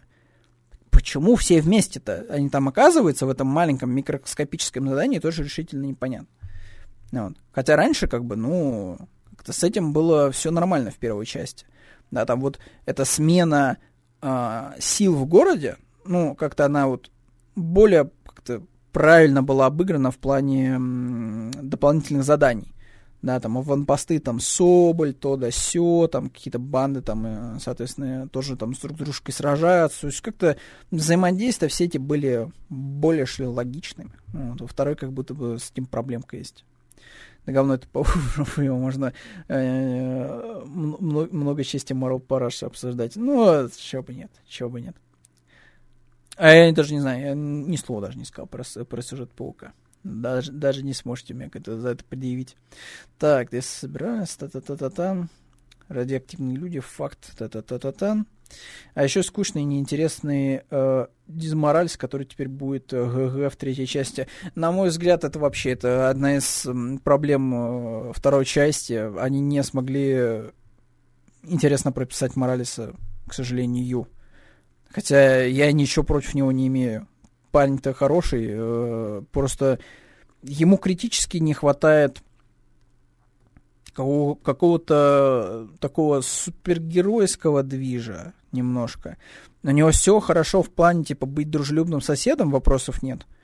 Ему чего-то еще не хватает. То есть вот, блин, это печально, потому что в комиксах у Моралеса были интересные интеракции, например, со злодеями предыдущими Человека-паука. И Insomniac попытались воссоздать это в рамках игры. Но это не работает у Insomniac, потому что, например, Моралес взаимодействует с Мистерио, со старым злодеем Человеком-паука. Но как бы они буквально говорят разок, и второй, наверное, в конце его сюжетного задания, и все. То есть все остальное время ты взаимодействуешь с Мистерио через аудиодневники, что полный отстой, кринж и кукош. Отвратительно. Никогда так не делайте. Ну, вот. И как бы вот можно было бы из комиксов просто вот это подрезать и дать Моралесу больше времени провести с какими-нибудь такими знаковыми персонажами. Ну, вот. Как бы, и это помогло бы как бы Моралеса, возможно, подоткрыть с каких-то других ракурсов, да, и старых знакомых злодеев смогло бы тоже как-то подсветить под неожиданными углами. То есть, ну, блин, печаль, печаль. Костя, остановись. Next новость. Ладно, ладно. Все. Вот, видите, вот настолько Человек-паук второй никому не интересен, что типа вообще никто не хочет его обсуждать. Печаль. А теперь, как говорится, подумайте, почему игра не получила ни одну статуэтку на награждение. Вот ни одну. 0 статуэток было. А, так вот, по поводу еще утечек. Вот это вот уже реально прикольная вещь. Собственно, была еще утечка у Rockstar'ов. И там была информация про то, что утекли данные, исходный код GTA 5, что особо сильно для людей, которые не играют в GTA Online, как бы ничего не говорит, То есть это головная боль будет для тех, кто играет в GTA Online. Вот утечка исходного кода, поэтому ждите читеров, ждите вот этой всей нездоровой мошеннической движухи. А вот для тех, кто больше воспринимает игры Rockstar как такие синглплеерные приключения, вот для них большей новостью оказалось то, что в слив вошли еще не вошедшие, точнее, материалы, которые не вошли в какое-то официальное освещение в медиа, да, в свое время, но они оказались вот внутри вот этих вот старых-старых-старых файлов. В частности, это касается Bully 2, о которой очень много ходило слухов, и были концепт-арты слиты как-то на разочек. То есть четко какая-то работа была над Bully 2. Подслилась информация касательно DLC синглплеерных, потому что до успеха GTA Online Rockstar планировала поддерживать синглплеерную составляющую GTA 5 маленькими дополнениями. Вообще, типа, первое дополнение, оно должно было выйти про казино там чуть ли, вот буквально там, ну, через не то что пару там, конечно, месяцев, но вот в очень таком, типа, ближайшем обозримом будущем оно должно было выйти для GTA 5. Оно в итоге не вышло. Потому что почему? Потому что GTA Online. И в итоге этот контент, который казиношный был, его вроде бы просто переформатировали и добавили в, собственно, в онлайн-составляющую. Вот. Но речь, как говорится, не об этом.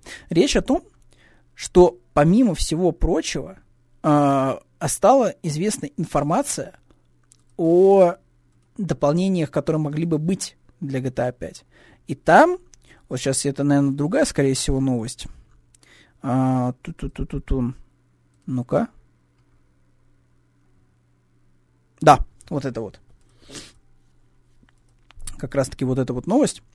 Вот. Какие могли бы быть дополнения? В частности, что нас интересует? Тут всякая ерунда, типа relationship pack. Ну, это, я не знаю, даже enterprise pack. Это ерунда полнейшая. Норман пак там и агент Тревор тоже, ну, довольно любопытно. Но не так любопытно, как, черт возьми, во-первых, Манхант пак. Звучит уже, да, любопытно. Но и еще любопытнее. Вот это выглядит. Liberty City DLC. То есть, по сути, нас GTA Online нагрело на возвращение в Либерти-Сити? Типа, что? Типа, то есть можно было бы получить какой-то, видимо, ограниченный, знаете, регион Либерти-Сити и еще раз там побывать? Типа, что вообще? Вот как это работает вообще? То есть вот... Ну, оно же было вот в планах. Типа, почему в этой реальности мы решили сюжетно ориентированного дополнения про Liberty City? Это же было бы круто. Просто, я не знаю, там, берете билет на самолет в GTA 5 и из Лос-Сантоса летите в Liberty City решать там вопросы. Это же круто было бы. Вот. Но нет, потому что успех онлайн-составляющий. Вот. А помимо всего прочего, были там еще информация о том, что еще во времена там PlayStation 2 должен был выйти GTA Tokyo. Но я так понимаю, что GTA Tokyo в итоге не состоялся. Состоялся зато GTA Chinatown. Ну вот, что тоже вроде как в тематике, да, подобный. Но, блин, GTA Tokyo звучит так, как, знаете, как конкурент Yakuza. Ну вот, который выходил как раз-таки вот во время PlayStation 2. Вот, то есть как будто бы Rockstar такие, типа, так, секунду, что это про бандитов, что-то в Японии, так, я не понимаю, почему это не мы это делаем. Давайте тоже как бы поднапряжемся, подумаем, что мы можем с этим сделать. Вот, но в итоге ни во что это не вылилось, вот, хотя мог бы быть такой вот эксклюзив PlayStation 2. Вот, кто бы мог предположить в итоге, да, что... мы этого не увидим-то в итоге. Ну, вот. А могло бы быть, не знаю, может быть, каким-то, знаете, живой классикой сейчас. Типа, все бы такие ходили бы и вспоминали, типа, блин, да, на PlayStation 2 выходил крутая часть GTA про Токио. Типа, о, прикольно. Вот. Не то, что вот это вот там GTA Chinatown. Ну, вот. Помимо всего прочего, еще показали возможную карту для игры Agent, вот, которые тоже было дело, как-то анонсировали в виде логотипа. Вот, и не более того. Вот, ну, карта там такая не сильно выдающаяся, ничего там такого сверхинтересного на ней нет, но сам факт, что наработочки все еще где-то Rockstar там валяются. Вот. Еще там в GTA должны были быть дополнительные концовки, в одной из которых Франклин сбрасывал бы Майкла на лопасти полицейского вертолета, во второй бы Тревор замораживался в жидком азоте, вот, и разбивался бы внедорожника Майкла. В общем, еще какие-то дополнительные должны были быть такие вот концовочки. Короче, типа куча контента, но, увы и ах, всего этого мы, конечно же, не увидим. Аж даже и отзываться стало. Видимо, Rockstar слышит, что обсуждаются сливы. Вот, решил наказать удаленно иканием. В общем, такие дела. Вот. Но самое главное, вот, ключевое, то, что, мы решились просто попытки, возможности еще раз ощутить свежий запах канализации Liberty City, вот, еще раз походить по вот этим вот серым коричневым улочкам, вот, увы и ах, вот. А могли бы, вот, но онлайн этого нам сделать не дал. Вот. А так, да, вот так вот тоже Rockstar что-то с кибербезопасностью не очень. Причем, казалось бы, вот Insomniac, они типа не ожидали, что вот может такое произойти, да, что вот просто возьмут и срежут у них информацию. Причем сейчас вот тоже были свежие такие комментарии в духе того, что Insomniac вообще боятся проводить расследование, кто типа мог бы быть виновным и причастным ко всем этим сливам. Ну, просто потому что, как бы, что это такое, типа, искать врага среди своих. Причем, если они, допустим, его найдут, то там, типа, человек, во-первых, скорее всего, 100% не поздоровится, это понятное дело, да, вот, ждут его суды и выплаты колоссальные, но это ладно. Самое-то обидное, что это может просто быть человек, который даже, возможно, и слил-то не хотя этого, вот, то есть просто по неосторожности, как говорится, по незнаночке, вот, а ответственность придется нести ого-го какую. Вот, и там тоже дезмораль еще от этого. Вот, то есть не только, что люди чушь в интернете пишут по поводу сливов, вот, а вот еще такой элемент, что как бы нехорошо получается, что кто-то среди нас амогус, короче. Придется кого-то выбирать и выкидывать из студии, вот, а это как бы неприятно. Но в случае с Rockstar'ами, камон, типа, чуваки, вас уже нагрели на данные, вот, как так получилось, что второй раз вас сливают, вот, причем так по-жесткому, с информацией еще и по неанонсированным играм, не вышедшим, типа, что это такое, безобразие.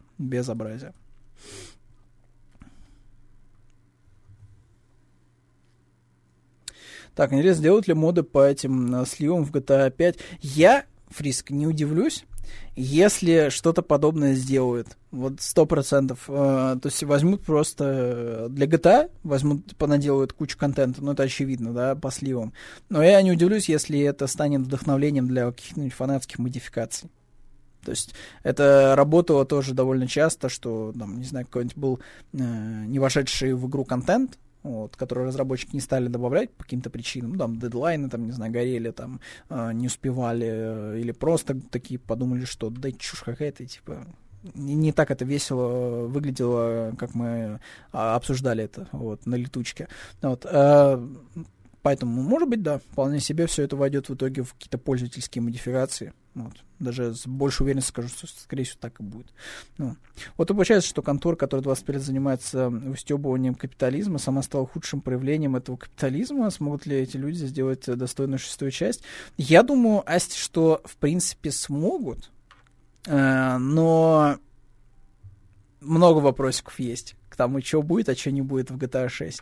То есть, вроде как уже говорят, что не матом сексу вот, в GTA, вот этой 6-й. Вот, потому что, ну, как бы, у нас все-таки история про пару, то да сё, то есть вот этих вот всех хукерс, знаете ли, искать по улицам, походу, не дадут. Вот. Поэтому, возможно, что будет чуть более целомудренно. в этом плане все. Вот, в GTA 6. Но кто знает, может быть, они, что называется, что-то уберут, а что-то, наоборот, добавят. То есть, ну, кто знает, вот, кто знает. Может быть, Rockstar как-нибудь еще отыграются, ну, вот, в этом плане. Он, может быть, что-нибудь интересненькое придумает, чего вы вообще не ожидаете. Может, там реально будет, знаете, Saints Row 2 какой-то происходить. Вот, мало ли, мало ли. О, кстати говоря, о пользовательских модификациях. Вот если брать действительно любопытные представители, то стоит обратить внимание, конечно же, на Fallout London. Да, Лондон. Это там, где чай, Мэри Поппинс, вот это все. Стоит признать, что выглядит довольно круто. Вот то, что показывают в трейлере. Вот, то есть это узнаваемые локации. Да, они слеплены из ассетов 4-го Fallout. Вот, вопросов нет. Но при этом, блин, прикольно. Они поработали над кучей просто локаций. Вот, тут есть вам и Гринвичи, и городской центр Лондона, там, не знаю, все на свете, короче, есть. Вот. И при этом, помимо узнаваемой архитектуры, есть еще и узнаваемые костюмы. Собственно, вот вы видели, возможно, сейчас только что скина, который бежал в характерной униформе. Вот, то есть такой работяга местного завода какой-нибудь прилавдок. Но его выглядит довольно эпично. Вот. Ну и плюс вот это, знаете, вот знакомые кэбы, машинки, вот, типа, выглядит классно. Вот, выглядит как такой Fallout-версия Happy Few, вот. Но при этом вот в антураже Fallout. Вот. Причем строительство, разумеется, тоже тут есть. Вот, все активности, которые знакомы по счету Fallout, тут тоже присутствуют. И причем помимо отсылочек к каким-то таким знаковым историческим вещам, типа лондонского метро и прочего, тут еще есть, разумеется, ссылки там и на Джеймса Бонда, и на Бэнкси, то есть, ну, все на свете тут есть, все найдется. Вот. Ну, и тоже униформа полицейских, вот. Все на месте, все на месте. Вот. Выглядит довольно эпично, вот, и круто, и в это бы я, наверное, даже потыкал бы. Если, конечно, эта модификация, как все модификации, бы, наверное, работала еще стабильно. Вот, но кто знает. Вот, может быть, что-то поменялось со времен Обливиона, да? Вот, и фанатские модификации стали вообще неотличимы от оригинала. в плане, разумеется, проработанности, стабильности и вот этого всего. Вот. Готовится, в общем, это дело вроде как к выходу. Вот, в каком-то там необозримом будущем, в 2024 году, в апреле. Вот. Любопытно. Я думаю, что за таким имеет смысл последить. Так, а помимо всего прочего, еще тут стоит упомянуть, что у Finals все хорошо, чему я, например, лично несказанно рад. Разработчики сказали, что популярность онлайн-шутера их удовлетворяет, вот, за что они поблагодарили 10 миллионов игроков. Вот, я могу со своей колокольни сказать, что Finals прикольная убивалка время, очень классная. Короткие забеги всегда вызывают кучу эмоций положительных за счет разрушаемости. Вот разрушаемости как будто бы не хватает зачастую в каких-то играх, а здесь она вот является прям таким важным элементом геймплея, вот, основного дизайна, скажем, даже вот просто того, что происходит на уровне, потому что, ну, реально, типа, вот, всегда кайфово обрушить какое-нибудь здание, вот, где стоит терминал, вот, который защищает, вот, чтобы, типа, избавиться от всех этих турелей, надоедливых, там, мин и прочего, просто берешь, сносишь к чертям это здание, вот, и уже на пустом освободившемся пространстве обустраиваешь свою оборону, вот, от других команд, вот, и спокойно обналичиваешь терминальчик. Вот, не знаю, типа, Finals супер балдежная, из моих претензий бестолковейший Battle Pass, довольно занудно выглядящие скины. Вот Руслан говорил, что типа ему скины нравятся. Не знаю. Вот я противоположную сторону занимаю. На мой взгляд, скины полный отстой. The Finals. Вот. И я реально, вот я не видел ни одного интересного скина в игре, и причем большинство бегает почему-то в костюмах Элвиса, ну, типа, ну, наверное, рофл какой-то. Ну, вот, но, типа, нет, Finals как будто бы в плане скинов не очень. Вот, хотя, казалось бы, у игры есть какой-то такой вайб, знаете, немножко Mirror's Edge, за счет вот этого вот такой... Там много просто уровней, которые вот просто они вот реально просто как выглядят, как вот локация из Mirror's Edge. Много цветных акцентов, большое количество таких стеклянных, застекленных пространств. Вот, все очень красивенькое, вот, вылизанное. Вот, и как будто бы можно было бы просто сделать побольше бы костюмов, вариаций, цветов, вот этих вот каких-то курьерско-рабочих костюмов, потому что там тоже, опять же, базовые, если брать костюмы, они тоже выглядят неплохо. Вот, они выглядят вполне себе вот в рамках этих уровней. Вот. То есть, ну, типа, норм вполне себе. Вот. Но... Вместо этого мы имеем всякие эти костюмы Элвисов, абсолютнейшие, ужасно выглядящие вот эти костюмы на зеленых инопланетян, типа, фу, гадость, просто отвратительно. Вот, но чисто за геймплей, Finals, жирный лайк, играть в это приятно, вот, разрушать приятно, использовать всякие дополнительные гаджеты, там, газовые вот эти мины, комбинировать их с зажигательными смесями, чтобы больше взрыв из... Балдеж. Вот прям приятно в это играть. Причем за все три класса, за каждый класс есть свои прям вот приколдесы, которые вот прям вот хочется каждый раз использовать. Вот. И даже вот прям не терпится уже прожимать на кнопку. Видишь, что вот прекрасно видишь, что у тебя этот еще кулдаун не спал, но прям вот хочется вот уже какую-нибудь спецспособность доприменить. Вот. Поэтому Finals, еще гигауважение, надеемся на долгую жизнь данного проекта и на выход большего количества режимов, конечно же, карт. Ну, чего еще можно желать для онлайн на такой вот убивалке времени. Вот. Что, не самый плохой. Так, небольшая новость для любителей ретро-консолей. И для тех, кто еще не купил, в общем-то, себе какие-нибудь беспроводные наушники, для вас есть вот такой вот вариант в виде Dreamcast и Megadrive. Вот. Немножко выглядит, честно говоря, по-колхозному. Вот. Собственно, наушники у нас сейчас продаются, я так понимаю, что только в Японии, за 15 тысяч йен, что в пересчете где-то около 10 тысяч рублей. Вот. Наушнички такие вот блютусные от производителя Onkyo. Честно говоря, они мне что-то, эти наушники, очень сильно напоминают. Я не помню компанию, которая делала подобные наушники. TFL, наверное. Что-то такое, короче. Какое-то такое очень непримечательное название у бренда было, но как будто форм-фактор тоже абсолютно самый. Вот. Но, не знаю, на мой взгляд, выглядит довольно... странно. Вот. То есть, если, конечно, вы очень сильно любите ретро-консоли, наверное, вам, типа, приглянется данная новинка. Вот. Но, по мне, так немножко колхозненько. Причем Dreamcast тут выглядит прям супер колхозно. А вот, например, Megadrive мне, наверное, даже нравится. Вот, за счет вот таких вот ненавязчивых каких-то акцентов в виде использования графики с консоли. Ну, вот видите, там, типа, указаны, там, естественно, логотипы использованы 16 бит. То есть, ну, как-то выглядит так нейтральненько, особенно на черном корпусе.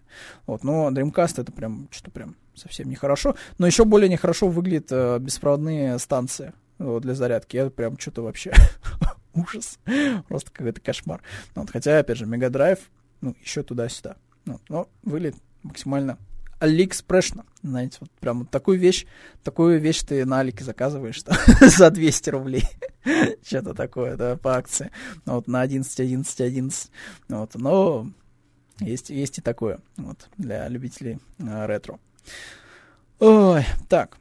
Чтобы еще такое подцепить. Мне кажется, что новость это прям старенькая. Вот. Но почему бы тоже не вспомнить о существовании Cult of the Lamb в очередной раз. В этот раз в контексте того, что в игру добавит алкоголь. Не просто так будут у нас теперь питаться люди в нашем импровизированном культе, вот, всякими этими ягодами, вот, да, не знаю, кусками своих же коллег, когда выходит, знаете, голодный год, там еще будет появиться своя пивоварня настоящая, вот, можно, соответственно, будет делать коктейльчики, вот, всякие разные, вот, и давайте, соответственно, кайфовать вот, с этими коктейльчиками своим подопечным. Вот, разумеется, выйдет это все дело в контексте дополнения, где обещают, так сказать, немножечко сексу, ну, вот, добавить. Вот, это все типа будет в одном паке. Вот, почему-то, не знаю, ждем, наверное. Вот, ждем. У меня единственная вот претензия к Cult of Lamb это то, что они до сих пор нормально не оптимизировали игру для Nintendo Switch. Она отвратительно играется на Nintendo Switch. Мне очень хочется играть в Cult of Lamb в портативе. Но я понимаю прекрасно теперь, что, да, наверное, единственный нормальный способ поиграть в это в портативе, это либо А, Remote Play, Б, это Steam Deck. Не хочу играть в Remote Play, потому что роутер не тянет. Я не могу играть на Steam Deck, потому что Steam Deck'а нет. Вот. Но это единственный, походу, способ поиграть в игру по-человечески в портативе. Вот не в том качестве, в котором она вышла на Nintendo Switch, потому что на Switch'е нет, спасибо. Подождем Switch 2 для того, чтобы поиграть в Cult of Lamb. Так, сейчас, минуточку. Так, Finals быдло говнище. С придурочной ТТК для любителей пускать слюни и стрелять. Вообще ноль мозгов сзади. Я такое люблю. Это для меня, да. Тут вот точно попадание, 100% в меня, потому что мне по кайфу, а мне хорошо. Вот, типа, просто залетаешь спокойно, выполняешь однотипные действия на карте, то есть без каких-либо изменений, вот, и каждый раз по кайфу. Вот. Все разлетаются в монетки, прям визуально это прям выглядит очень сочно и вкусно, прям, это прям кайф. Игра исчерпывает себя сразу же по окончанию сюжета, что они там еще клепают. Это, скорее всего, уже в контексте Cult of Lamb. Ну, по всей видимости, они пытаются сделать эндгейм, вот, насколько это у них получается. Вот, если, конечно, у них это выйдет в итоге. Джоанни, кстати, привет, здравствуйте. Да, мы тут подключились, потому что не было возможности на прошлой неделе никому подключиться в итоге. То есть Руслан все еще в поиске смыслов в жизни, вот, а я все еще в поиске того, чтобы время в графике найти, вот, чтобы можно было на стрим прийти. Вот, поэтому пока что так немножко нестабильно. Вот, могу только сказать, что в пятницу вот, будем выходить. Вот, а что уже будет на следующей неделе? Праздники будут уже на следующей неделе. Вот что будет. На следующей неделе уже будет январь. Ну вот, 1 января точно-то уже никто не постримит. Так что так. Я не помню, кстати, вот по поводу, бесплатно ли в Cult of Lamb все это дело добавят.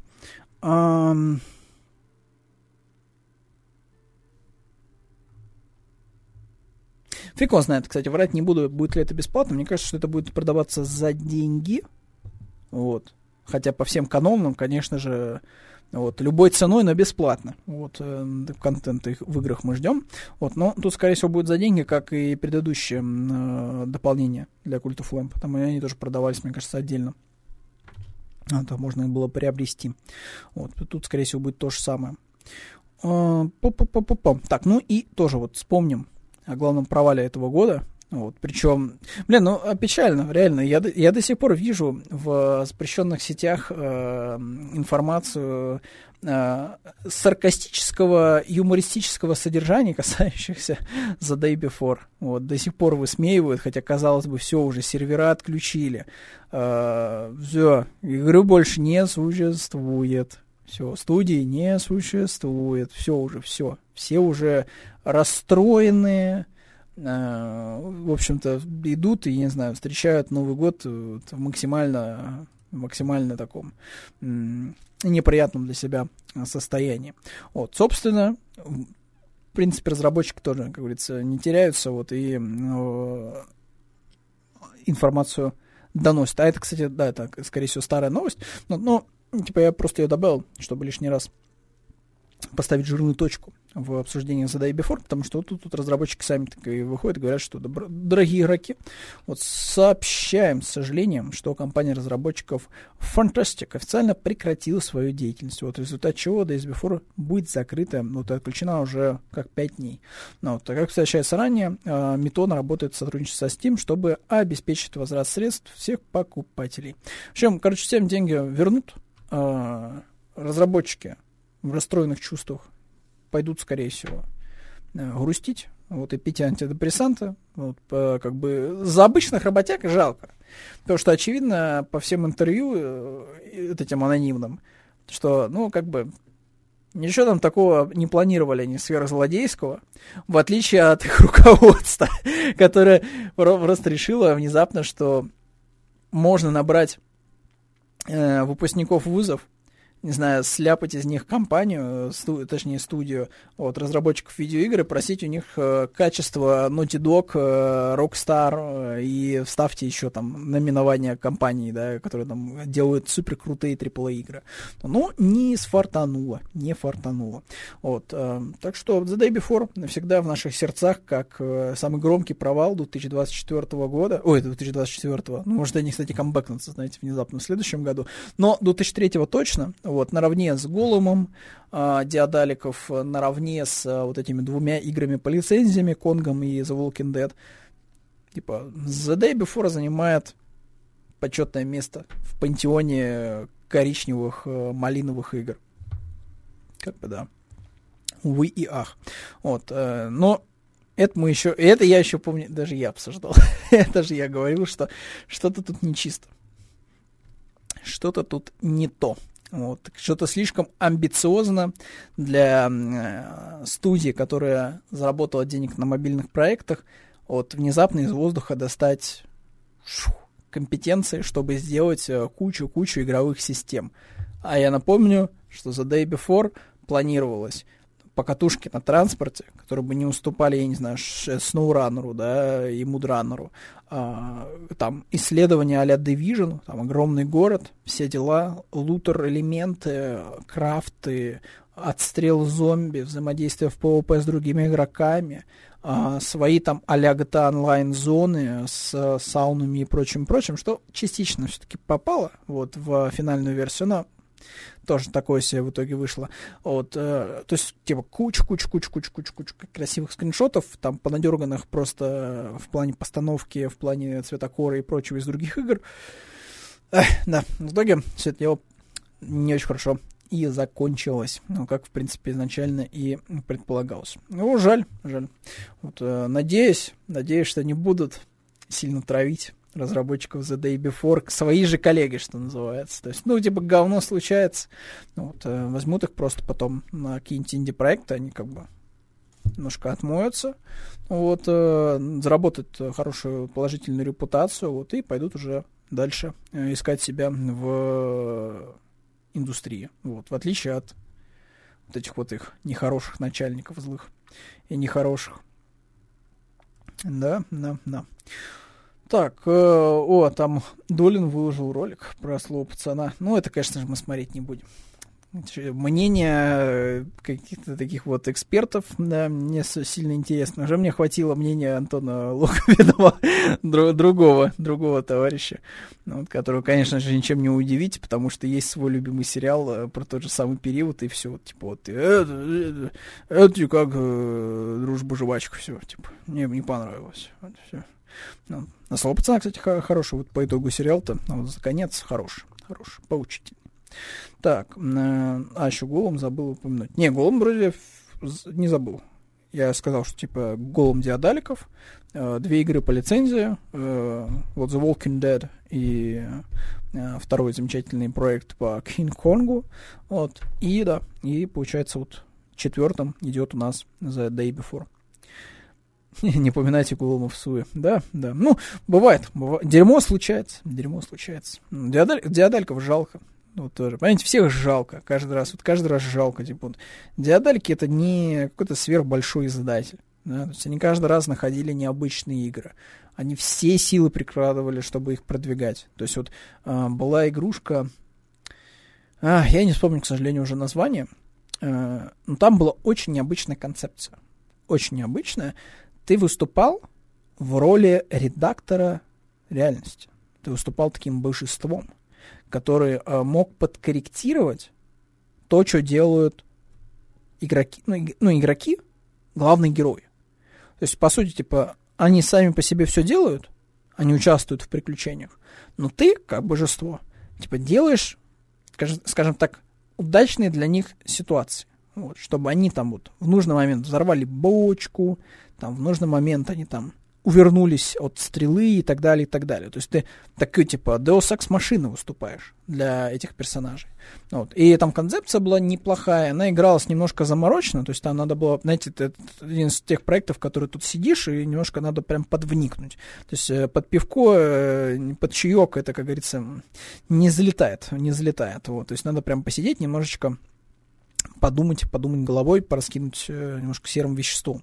Вот. Но она была довольно неплохой. Вот. И они вот все усилия прикладывали, чтобы как-то ее продвигать. Вот. И куча еще там необычных проектов у них было, там всякие прикольные головоломки, у них были и стратегии РТСки с кооперативом. То есть, они искали, они пытались, вот, и ввязались в эту авантюру с AAA-игрой по популярной франшизе. Да, не фартануло, жаль. Причем там настолько все плохо у этого голома, что, по сути-то, диадалики, я не помню точно, но мне кажется, что они чуть ли там не хотели попрощаться с издательской деятельностью, что-то там вот настолько было нехорошее, вот, что-то их там прям так сильно... задело, что финансово, что они там еле очнулись. Это там, где была такая шкала времени, интерфейс внизу. Да, как в редакторе какого-нибудь. Да. И я только не помню название. Там причем что-то такое простое, там двухсложное, типа Iron что-то. Или Fire что-то. Не помню. То есть там название там из двух частей точно было. Вот, и какое-то такое довольно простенькое. Они с разработкой игр хотели попрощаться. Вот, спасибо, Азите, точно. Вот, они в целом-то, не сказать, что особо сильно участвовали в разработке, скажем так, в последнее время. То есть, они как-то и отказались от квестов. Они, причем, пытались нащупать что-то новенькое в плане квестов. Они там, скорее всего, уперлись в потолок продаж, вот, потому что у них очень успешно перли всякие вот эти квесты, как раз, например, Дипония, были по, кажется, Dungeon and Dragon, у них там какие-то квесты выходили. То есть у них прям было все хорошо, потом они пошли на эксперимент. Они выпустили сиквел этого «Ускользающего мира», вот, который, кажется, Silence назывался. Вот, они там потратили на него денег, то есть это уже была 3D-игра со всеми пирогами, и что-то как-то не взлетело. Вот, что-то как-то... Iron Danger. Точно. Вот, я помню, что что-то с железным связано. Iron Danger, да. Точнее, Danger. Iron Danger. Вот. Да. Вот. И, короче, не срослось. И, по сути, они сосредоточились на издательстве игр. Вот с Голумом как-то, да, решили ввязаться, и, собственно, видите, что из этого вышло по итогу. Но при этом они от выживача по Дипонии не отказались. Что? По Дипонии был выживач? What?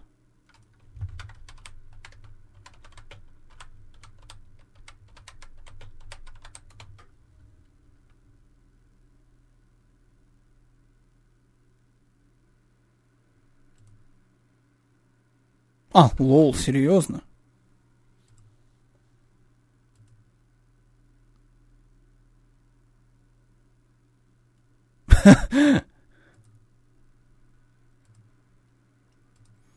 Ой. Вот,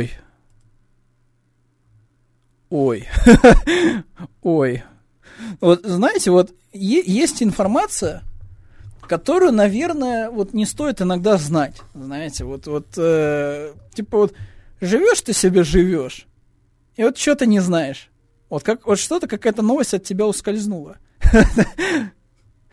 Вот. И Дипония, Сурвайвинг, это, конечно, вот одна из таких новостей. Я, честно говоря, даже немножко в смешанном каком-то теперь в смешанном каком-то чувстве. Окей. Но Я, наверное, могу понять диадальков, потому что у них есть одна более-менее узнаваемая эпишка. Вот. И как бы грех не сделать что-то такое, что могло бы заработать денег, а заработать деньги, что сейчас может легко, это вот эти бесконечные однотипные фермы а-ля Стардювелли. Вот. Типа, почему бы нет? Почему бы нет? Но, блин, выглядит очень плохо. Причем есть, например, разработчики Steam World Dig. У них выходило две игры, скажем так, в одном таком жанре, да, то есть там, типа, ну, такой аналог диггера, типа, копаешь, соответственно, землю, добываешь ресурсики, кристаллики и прочее, там, сражаешься с противниками, тебе становится все сложнее и сложнее, используешь кучу расходников, там, всякие лестницы, веревочки, вот, и прочее, то есть у них было две таких игры, но при этом эту вселенную они еще расширяли, и, в принципе, довольно удачно, у них была там пошаговая игра, которая была с роботами, вот, с пистолетами, да, у них еще что-то такое выходило, какая-то чуть ли не РПГшка, вот, и у них выходил, вот сейчас недавно был в Game Pass добавлен еще проект градостроительный, вот, Steam World Heist, да-да-да-да-да, вот. Мне кажется, что еще у них какой-то был проект, вот после Хейста, потому что Хейст старый уже, он еще выходил еще, когда 3DS была актуальной, вот, а у них еще какой-то был проект, еще какая-то такая а-ля РПГшка, прям пошаговая, вот, с чуть ли не барсками Дайса, вот. Но, типа, у них как-то это лаконично получилось сделать, что, типа, у них разные жанры у проектов, но они как бы в одной вселенной, и, типа, и норм, вот. Но вот то, что я сейчас увидел, что-то прям печаль какая-то, она большая. Карточная игра была, вот, да, спасибо, Бодроед, спасибо, вот, карточная игра, вот, но тоже, типа, еще карточная игра, то есть у них сейчас есть градостроитель, симулятор, у них есть карточная игра, у них есть вот эта вот с пошаговой боевка игра, вот, Хейст, у них есть две части такого диггера, вот, то есть разноплановость проектов прям очень большая, вот, но при этом как-то оно все вместе, вот, скажем так, вяжется, что ли, вот, типа, не кажется, что это проекты, которые вот сделаны от прям жуткой нужды, вот, то есть они как бы ощущаются как бы просто в одной вселенной, ну, разных жанров, для разной аудитории. Оба Steam World Dig'а с кайфом прошел, офигенное метридование, жаль, что короткие. Да, так, мне кажется, это даже их плюс, что они короткие. Они проходятся, и ты не успеваешь устать от них. Вот. То есть у тебя нету такого, что типа ты такой смотришь уже, что что-то как-то слишком много уже намотал времени, а я все вот бегаю по одним и тем же локациям, вот, и потому что какой-то лютый бэктрекинг, вот, и прочее. То есть, ну, в этом плане короткие метридования мы-то уважаем. Вот. Это лишний как бы шанс пройти еще какую-нибудь возможную игру. А не так, что типа ты ковыряешь, и вот, потому что, ну, типа, разработчики в определенный момент им нужно было растянуть время, чтобы ты подольше в ней находился. Вот, и они там просто сделали какой-то лютейший бэктрекинг, дали тебе какой-нибудь предмет, который открывает, там, не знаю, там, две двери в другой части локации, которую ты уже пробежал. Ты, типа, жестко, типа, берешь и бежишь обратно. Вот, а там еще какие-нибудь новые противники добавились. Ты такой, типа, нехорошо. Ну, вот, отстойник. Да, вот, по поводу, кстати, супергероики, вот, там еще было пару новостей, вот, касательно как раз-таки DC, вот, одна из них касается Джокера, вот, собственно, нам показали в очередной раз несколько новых кадров, вот, из грядущего сиквела Джокера. Я до сих пор, как бы, вот, меня прям корежит от того, что я это вообще произношу, сиквел Джокером. Типа такое себе. В общем, там показали два новых кадра. Один персонаж сидит в мягкой комнате в лечебнице Архам. Вот такой вот кадр. Вот. И второй кадр с Леди Гагой. Вот она же Харли Квинн. Вот в общем-то фильме. Вот она будет у нас играть вот такую вот очаровательную даму. Я до сих пор не понимаю, зачем Джокеру нужен сиквел. Ну, то есть для меня это какая-то пошлятина лютейшая, честное слово. То есть это с тем же успехом можно было бы... Вот, я не знаю, если бы, наверное, «Таксист», «Король комедии» выходил бы, наверное, вот сейчас... он бы, наверное, тоже, да, получил бы сиквел, да? Да? Скорее всего, так же было. Вот, 100% бы студия сказала бы, типа, делай, иди, в общем-то, Скорсезе продолжение своих фильмов. Типа, ну, не знаю, это лишняя история. То есть, фильм законченный, он, типа, полностью законченный, все. Типа, делать продолжение для него, ну, вот ты столкнешься, скорее всего, с тем, что у людей будет либо слишком завышенные ожидания, либо слишком низкие ожидания. А по итогу они получат какой-то усредненный фильм, который, типа, не будет в их представлении, типа, такой, как первый. Ну и кому это нафиг нужно? Я уже молчу про то, что, ну, я не знаю, типа, там какие-то были новости про то, что это будет уже больше похоже на мюзикл, что, как бы, тоже звоночек. Ну, если это будет, опять же, наверное, в духе какого-нибудь Свинни Тодда, Тима Бёртона. Наверное, может быть, это будет как-то играть. Но опять же, блин, я не хочу опять этих персонажей видеть на экране, потому что, ну, у Джокера, типа, у него законченный, типа, вот, у него законченная арка. Все, не надо его больше доить. Вы же не будете Джокера этого вводить там в какую-нибудь эту DCU-шную вселенную, да, то есть там не будет такого, что там портал откроется, как, знаете, как в No Way Home просто. Там Доктор Стрэндж выйдет, его пригласить там куда-нибудь еще. Нет, типа, это, такого не будет. Типа, нахрена им нужен этот фильм сиквел? Решительно непонятно. Ну, только чисто как бы ради бабок. Вот, ну, нужен сиквел, не более того. Но тут тоже можно, наверное, Ворнеров понять в том плане, что а что еще приносит деньги? Уж точно не DC, там, U, да, там, как оно там правильно называется, там, Снайдера, Верс, или как еще это можно вообще обозвать в текущем виде, потому что уже 4-й фильм DC, он не приносит денег. Вот просто не приносит денег. В общем-то, Аквамен пополнил когорту таких фильмов. То есть, вот даже сейчас я попытаюсь напрячься очень сильно и вспомнить, что было, что эти были за фильмы. Это был второй Шазам, который никому был не нужен. Это был Флэш. Это был Синий Жук, который вообще должен был выйти как будто бы чисто для стримингов, но не выйти в кинотеатрах.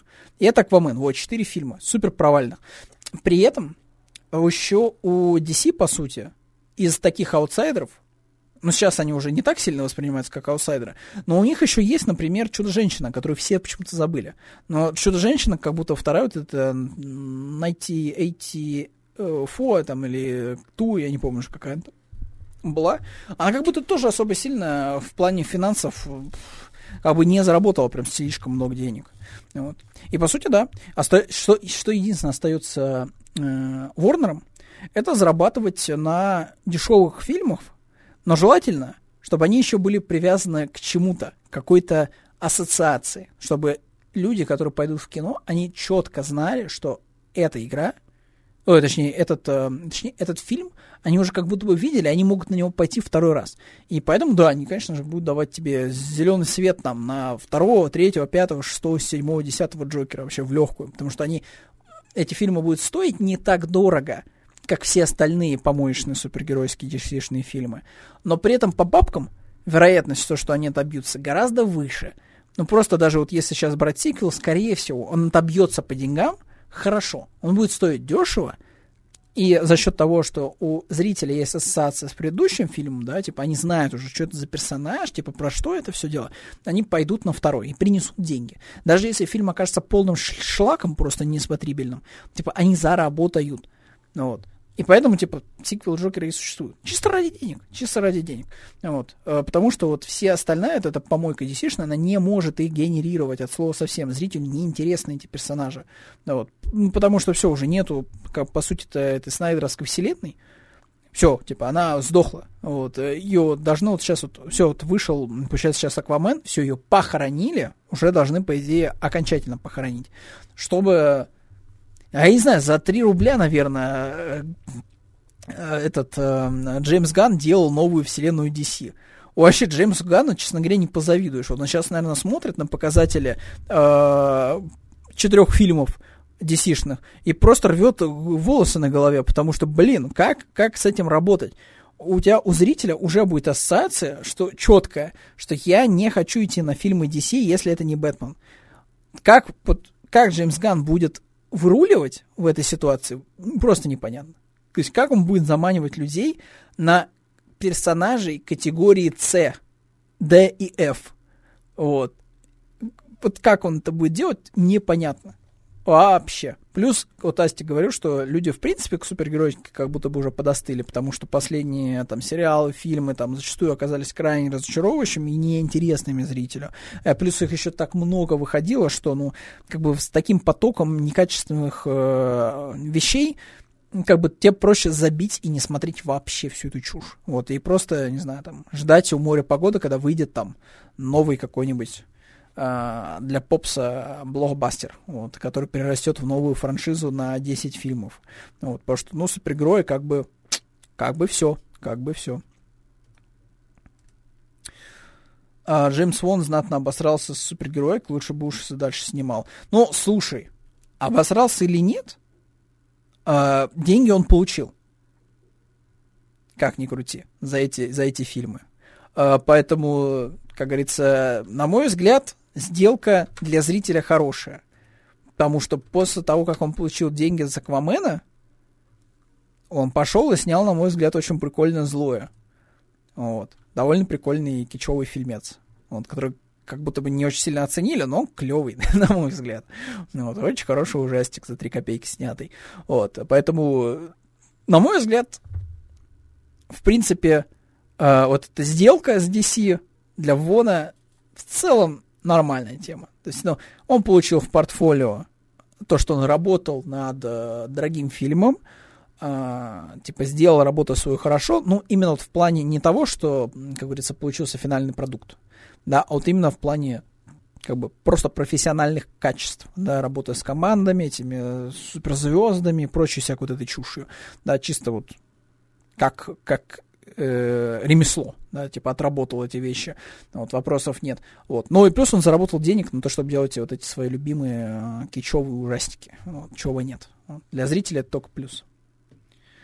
Я же хотел посмотреть, спасибо за напоминание. Да, ну он вирусился уже 2 года назад, получается, вот, «Золое». Вот. Не самый плохой типа ужастик. Он очень кичевый, он такой прям отдает немножко какими-то такими 80-ми. Там реально там вот есть такие кадры, вот а-ля, не знаю, там, какие-нибудь пародийные ужастики, когда вот там реально просто молния светит в небе, вот, и к замку там движется машина, вот это все, то есть, ну, там прям много таких каких-то омажей на старенькие ужастики. Это фарфоровые куклы, понятно, это аниме, все с вами ясно. Так, просто уже надоели, насытились этими героями от Marvel и DC, нужно передышку лет так 5. Может быть, да, но герои действительно, они вот как будто бы за 10-летнее приключение свое, они вот максимально отдались в плане эмоций у зрителей вот в момент эндгейма, все как бы, вот закончилось. Эпоха, но она не может быть закончена, потому что она приносит деньги студии, и надо доить дальше, доить. Ну и в итоге мы получили то, что получили, то, что Disney затопила людей некачественным контентом. То есть, грубо говоря, там даже если посмотреть на графики выходов, там сериалов плюс фильмов, там как бы довольно все было размерено по календарю. То есть там, ну, выходило там несколько фильмов в год. Как бы их легко было посмотреть, их легко было отследить, держать в голове. В определенный момент все, зритель должен был сдать целый экзамен ЕГЭ по супергероике, потому что надо было посмотреть 10 сериалов, 10 фильмов, каждую сюжетную ниточку запомнить, соединить, потому что каждая из них как будто бы где-то что-то там какую-то роль играет, но на самом деле нет. Вот. И в конечном счете ты имеешь фильм, который, если смотреть вне контекста, а зачем я это смотрю вообще? Вот. А если ты смотришь при этом в контексте, то ты все равно задаешься тем же самым вопросом, а зачем я это смотрю, просто потому что ты как будто бы сделал свою домашнюю работу, да, ты посмотрел весь этот шлак, а это никак в итоге не сыграло, потому что, ну, ты такой, А, окей, то есть вот все, что делали персонажи в сериалах и фильмах, она особо сильно никакой роли, получается, и не играла. То есть она не ведет к какому-то такому вот крупному событию, как вот было раньше, да, там, гражданской войне, к эндгейму, там, прочему. То есть все, как бы, мы уже с этим наигрались, потому что у нас куча фильмов, персонажей, и довольно тяжело делать какие-то глобальные события, потому что если кто-то что-то упустит, то, ну, все, ты это упустил. Потом сиди и объясняй, жди объяснений на Ютубе, вот, что ты не понял, откуда вот этот персонаж вышел, вот, а этот откуда-то исчез, а вот этот вообще убитый, а вот этот вот воскресший, а вот этот вот вообще там уже, да, другой человек. Вот. 10 лет, мне кажется, уже лет 15. Слушай, Фриско, мне кажется, лет 10 все-таки. Смотря, то есть, откуда еще считать. Вот. То есть, если считать, наверное, вот как раз-таки с «Железного человека», ну, так лет 10, наверное, мне кажется. Примерно, нет? Ну, вот. Примерно так. Примерно так. То есть, он выходил где-то, наверное, где? В 2008, наверное. Ну, то есть, типа, где-то вот, говорю, там, 10 с гаком, наверное, лет. Ну, слушай, наверное, даже 15-ку, ты прав. Просто время, да, летит очень быстро. Хочется, чтобы 10 лет было, а не 15. Это как это, типа, какие-нибудь фильмы сейчас из 90-х, это не там 20 лет назад, это 30 лет назад. А очень хочется, чтобы было 20 лет назад, но не 30. Первый ЖЧ был 15 лет назад. Ну вот, да, Грейг тоже 15. Ну, видите, я говорю, что хочется, чтобы было не 15, 10, не 30, а 20. И так далее. Ну, какое-то время слишком стало быстро улетучиваться. Вот. Но в любом случае, факт есть факт. Аквамен официально пососал, собственно, как и положено Аквамену, вместе, как говорится, с другими DC-шными персонажами, что любопытно, в итоге, походу, самый узнаваемый, популярный и более-менее даже кем-то любимый персонаж — это Писмейкер. За счет своего сериала, который, ну, в принципе, людям понравился и зашел, несмотря на КВН полнейший и на, типа, такую определенную дешевость, дешевизну, вот, в декорациях и в костюмах. Но в итоге, типа, Писмейкер зашел всем, как будто бы. Вот. И при этом он стоил, типа, мало, и вроде как даже это привлек к себе внимание. Ну, вот. Ну, а большие фильмы, вот, увы, нет. Увы, нет, студии не заработали. Но, наверное, тоже тут, вот, смотря с какой стороны посмотреть, мне кажется, для зрителя это, наоборот, даже хорошо.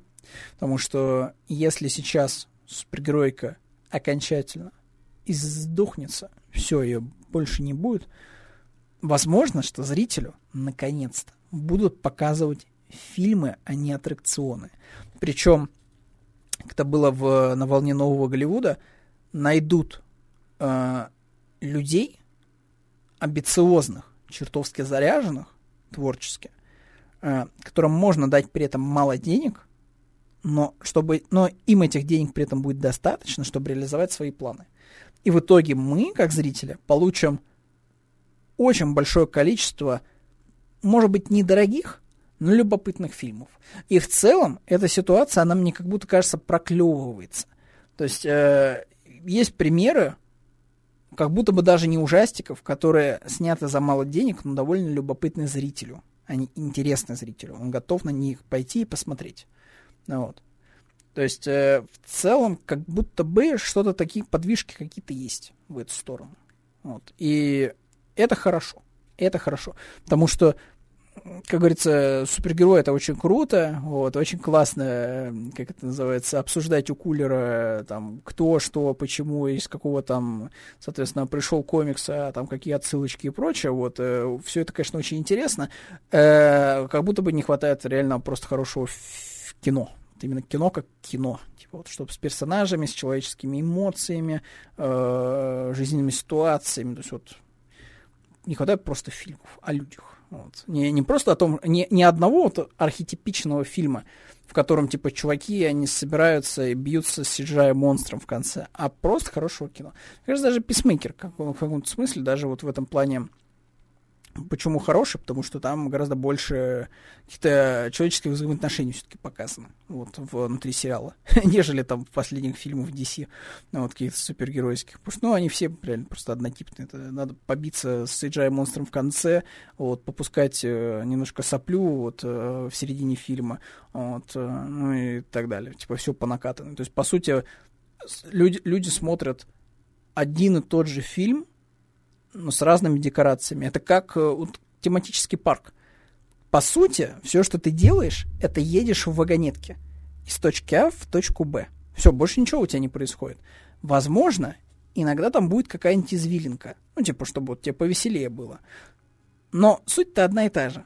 Вот. И выхлоп из этого тоже один и тот же. То есть, типа, ты проехал, впечатление получил быстрое, но он, типа, был короткий этот промежуток времени, за который ты получил, типа, эти эмоции, и ты такой, типа, окей, типа, иду к следующему аттракциону. А он точно такой же. Тебя точно так же по этой вагонеточке вот, по рельсам водят, вот, и показывают примерно одно и то же, но с другими персонажами. Вот, просто те же самые марионетки, да, те же самые аниматроники, просто в других костюмчиках. И все. Вот. К слову, об аниматрониках. У нас успех FNAF-то не прошел для индустрии бесследно. Теперь, помимо того, что, знаете, вот инди-разработчики вот этих вот игр для детей с... Блин, как-то красиво этот жанр назвали в запрещенных сетях. Маскот хоррор, кажется, что-то такое. То есть, грубо говоря, ты создаешь маскота какого-то, такого детского, вот, как вот в случае с этим, с Хаги-Ваги, вот этим, да, там, с Бенди, с ФНАФом и прочим, создаешь вот этого яркого, типа, какого-то бабайку, вот, которого потом ты можешь коммерчески перепродавать в виде игрушек, книжек, там, раскрасок, игровых наборов, там, не знаю, карточных игр, монополий. И теперь, помимо этого, в это портфолио можно добавить смело и фильмы, а, возможно, и сериалы. Почему? Потому что FNAF оказался довольно-таки успешным. Настолько успешным, что, блин, там он собрал дофига, на самом деле, денег для своего бюджета. Окупился там чуть ли не в 3 раза. И теперь, скорее всего, Голливуд будет просто очень охотно бегать за правами, за экранизацию вот таких вот детских хорроров с маскотами. И, в частности, нас ждет фильм по Bendy and the Ink Machine, вот, который вот готовится вот, в каком-то там году предстать перед нами. Вот такой вот небольшой тизерочек, Radar Pictures будет им заниматься, вот, и я, честно говоря, без понятия, что это такое вообще, Radar Pictures. Вот, надо будет потом ознакомиться, может быть, они там реально шедевры какие-то снимают. Вот. Но сейчас, скорее всего, будет такая типа новая волна, все будут ходить и бегать, и искать, чтобы такого экранизировать из вот этих вот хорроров. А я, на самом деле, наверное, был бы рад этому в каком-то смысле, потому что как будто бы некоторые вещи при должном желании и таланте можно очень круто переформатировать в какую-то такую вот историю, типа сериальную или киношную. Вот я бы был бы не против, например, увидеть какой-нибудь комедийный сериальчик по этой убийственной кампании, да, сейчас вот. То есть вот что-то такое, типа просто какие-то скиты на 20 минут с приключениями вот этих вот ребят в костюмах вот оранжевых. Типа, почему бы нет? Вот, было бы неплохо.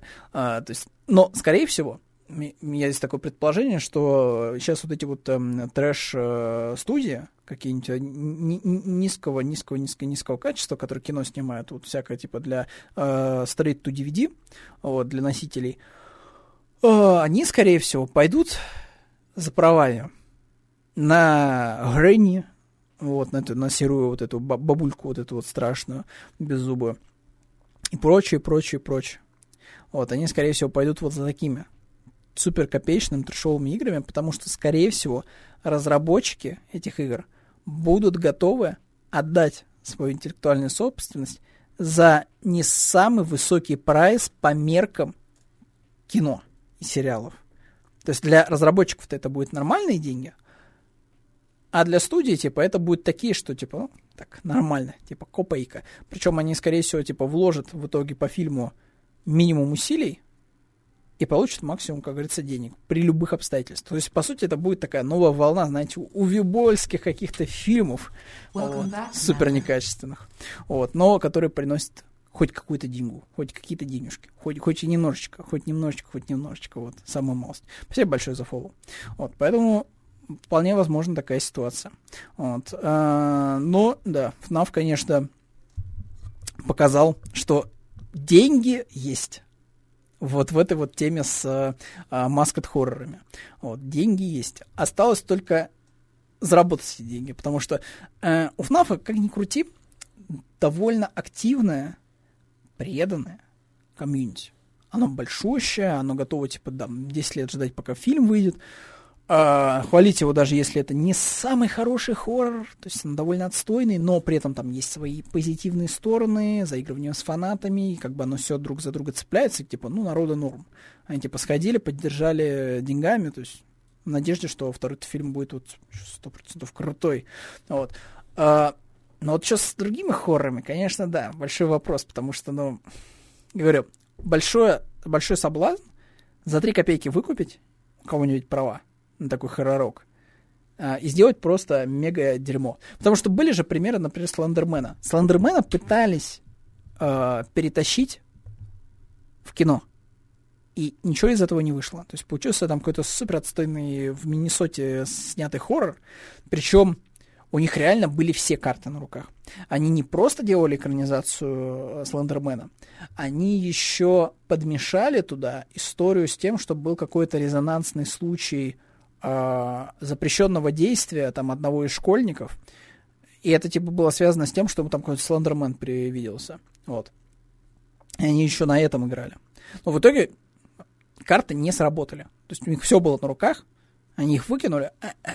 Не хватило какого-то таланта и какой-то идеи интересной, вот, чтобы снять хорошее кино, вот, чтобы заработать. Вот. Не получилось. Поэтому, ну, FNAF в итоге, в итоге это дело продвинул. Вот. Хотя вот, мне кажется, что у остальных не получится так же, как у FNAF, просто по ряду причин. Вот. Просто по ряду причин. Так, что еще у нас там писали-то? Да мы тоже, наверное, уже пойдем... слушай, я уже сижу-то... Я что-то заговорился, потерял уже отсчет времени. Вот, я уже думал, что это... Уже 12, вот, а уже сильно за 12. Вот. Поэтому сейчас я быстренько глазами пройдусь по чатику. Понятно, хочет ремейк вернуть Рэйми. Ждем Джокера 2. А я не знаю, кстати, Рэйми куда вернуть? Не знаю. Я был бы не против, если бы Рэйми снял бы какой-нибудь хоррор в духе «Затащи меня в ад», чего-нибудь такого.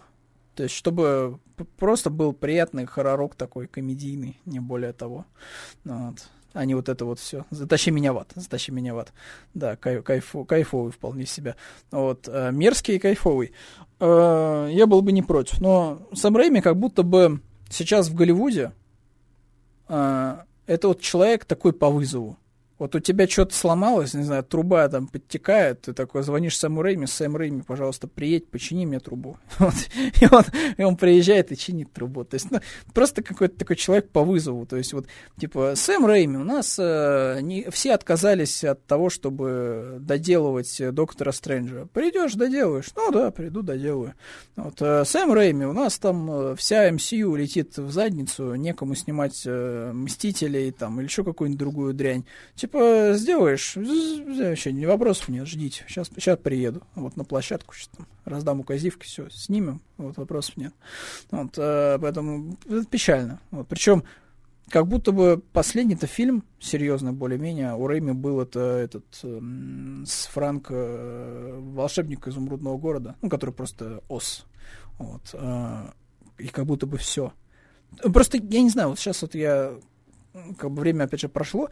Я вообще не считаю, честно говоря, кино уже теперь, блин, Доктора Стрэнджа. То есть Там Сэм Рэйми старался. Там много есть моментов, которые мне понравились. Это вот прям Сэм Рэйми, вот как он есть. А, проблема только в том, что это все равно не его кино. То есть это кино, к которому пришел типа латать своими идеями и задумками.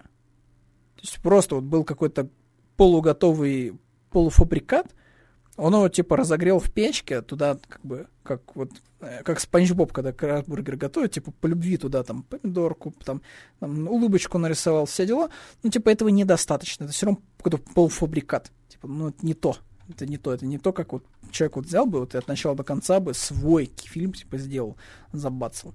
Сэм Рэйми как будто бы хотелось бы что-то такое увидеть, но я так понимаю, что он тоже такой на полупенсии. Я говорю, что он типа просто по старым заслугам человеку звонят, типа Сэм Рэйми, хочешь для внучков на Рождество игрушек? Мы там тебя отсыпем мерча, все дела, там еще тебе денежку заплатим. Пожалуйста, приедь, доделай фильм. Пожалуйста.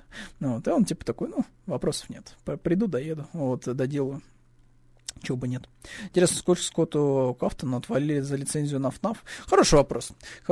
Но с Скоттом Кафтоном вообще странно. Его, казалось бы, отменили, но это тот случай, когда, отмена как будто вообще не сработала, потому что все равно он всем нравится.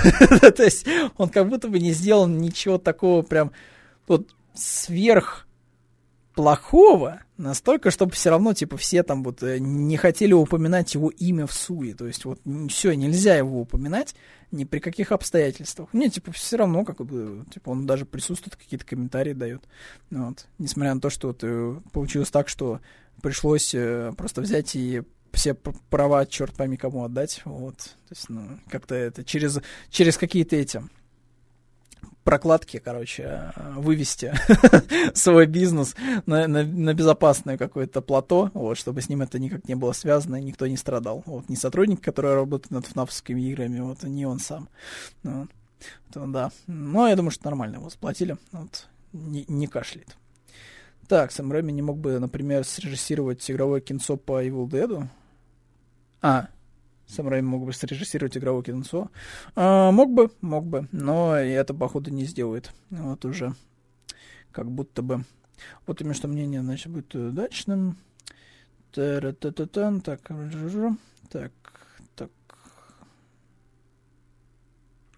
Полно. Так, что, будем тогда закругляться. С вами я прощаюсь до пятницы. Пятница — это у нас еще не выходные, еще не праздники, такие предпраздничные денечки. В 29-го выходим в эфир, как обычно мы там и делаем в 10 часов. И, собственно, спокойно обсуждаем, что там наберется за эту среду, вторую половину дня и четверг с пятницы.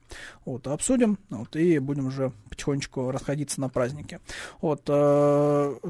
Точно буду я, Руслан, и говорю, что Руслан пока, к сожалению, не предвидится аж, возможно, до следующего года, до начала, поэтому ждем с нетерпением. Я жду, все ждут, посмотрим, что из этого в итоге выйдет. Поэтому всем спасибо вообще, вам, ребята, просто мега респект. Вы даже не представляете, какой. Спустя неделю, даже больше, все равно пришли, отозвались в чат. Спасибо большое. Приняли максимально просто участие в обсуждении всего.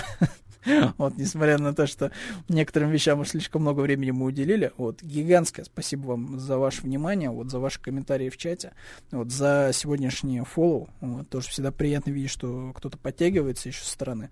Огромное всем спасибо. А с вами прощаемся. До следующего раза, до пятницы. И тут, конечно, хотелось бы красивую еще концовочку какую-то, но я не успеваю все делать, поэтому всем просто пис, всем пока, всем пакета.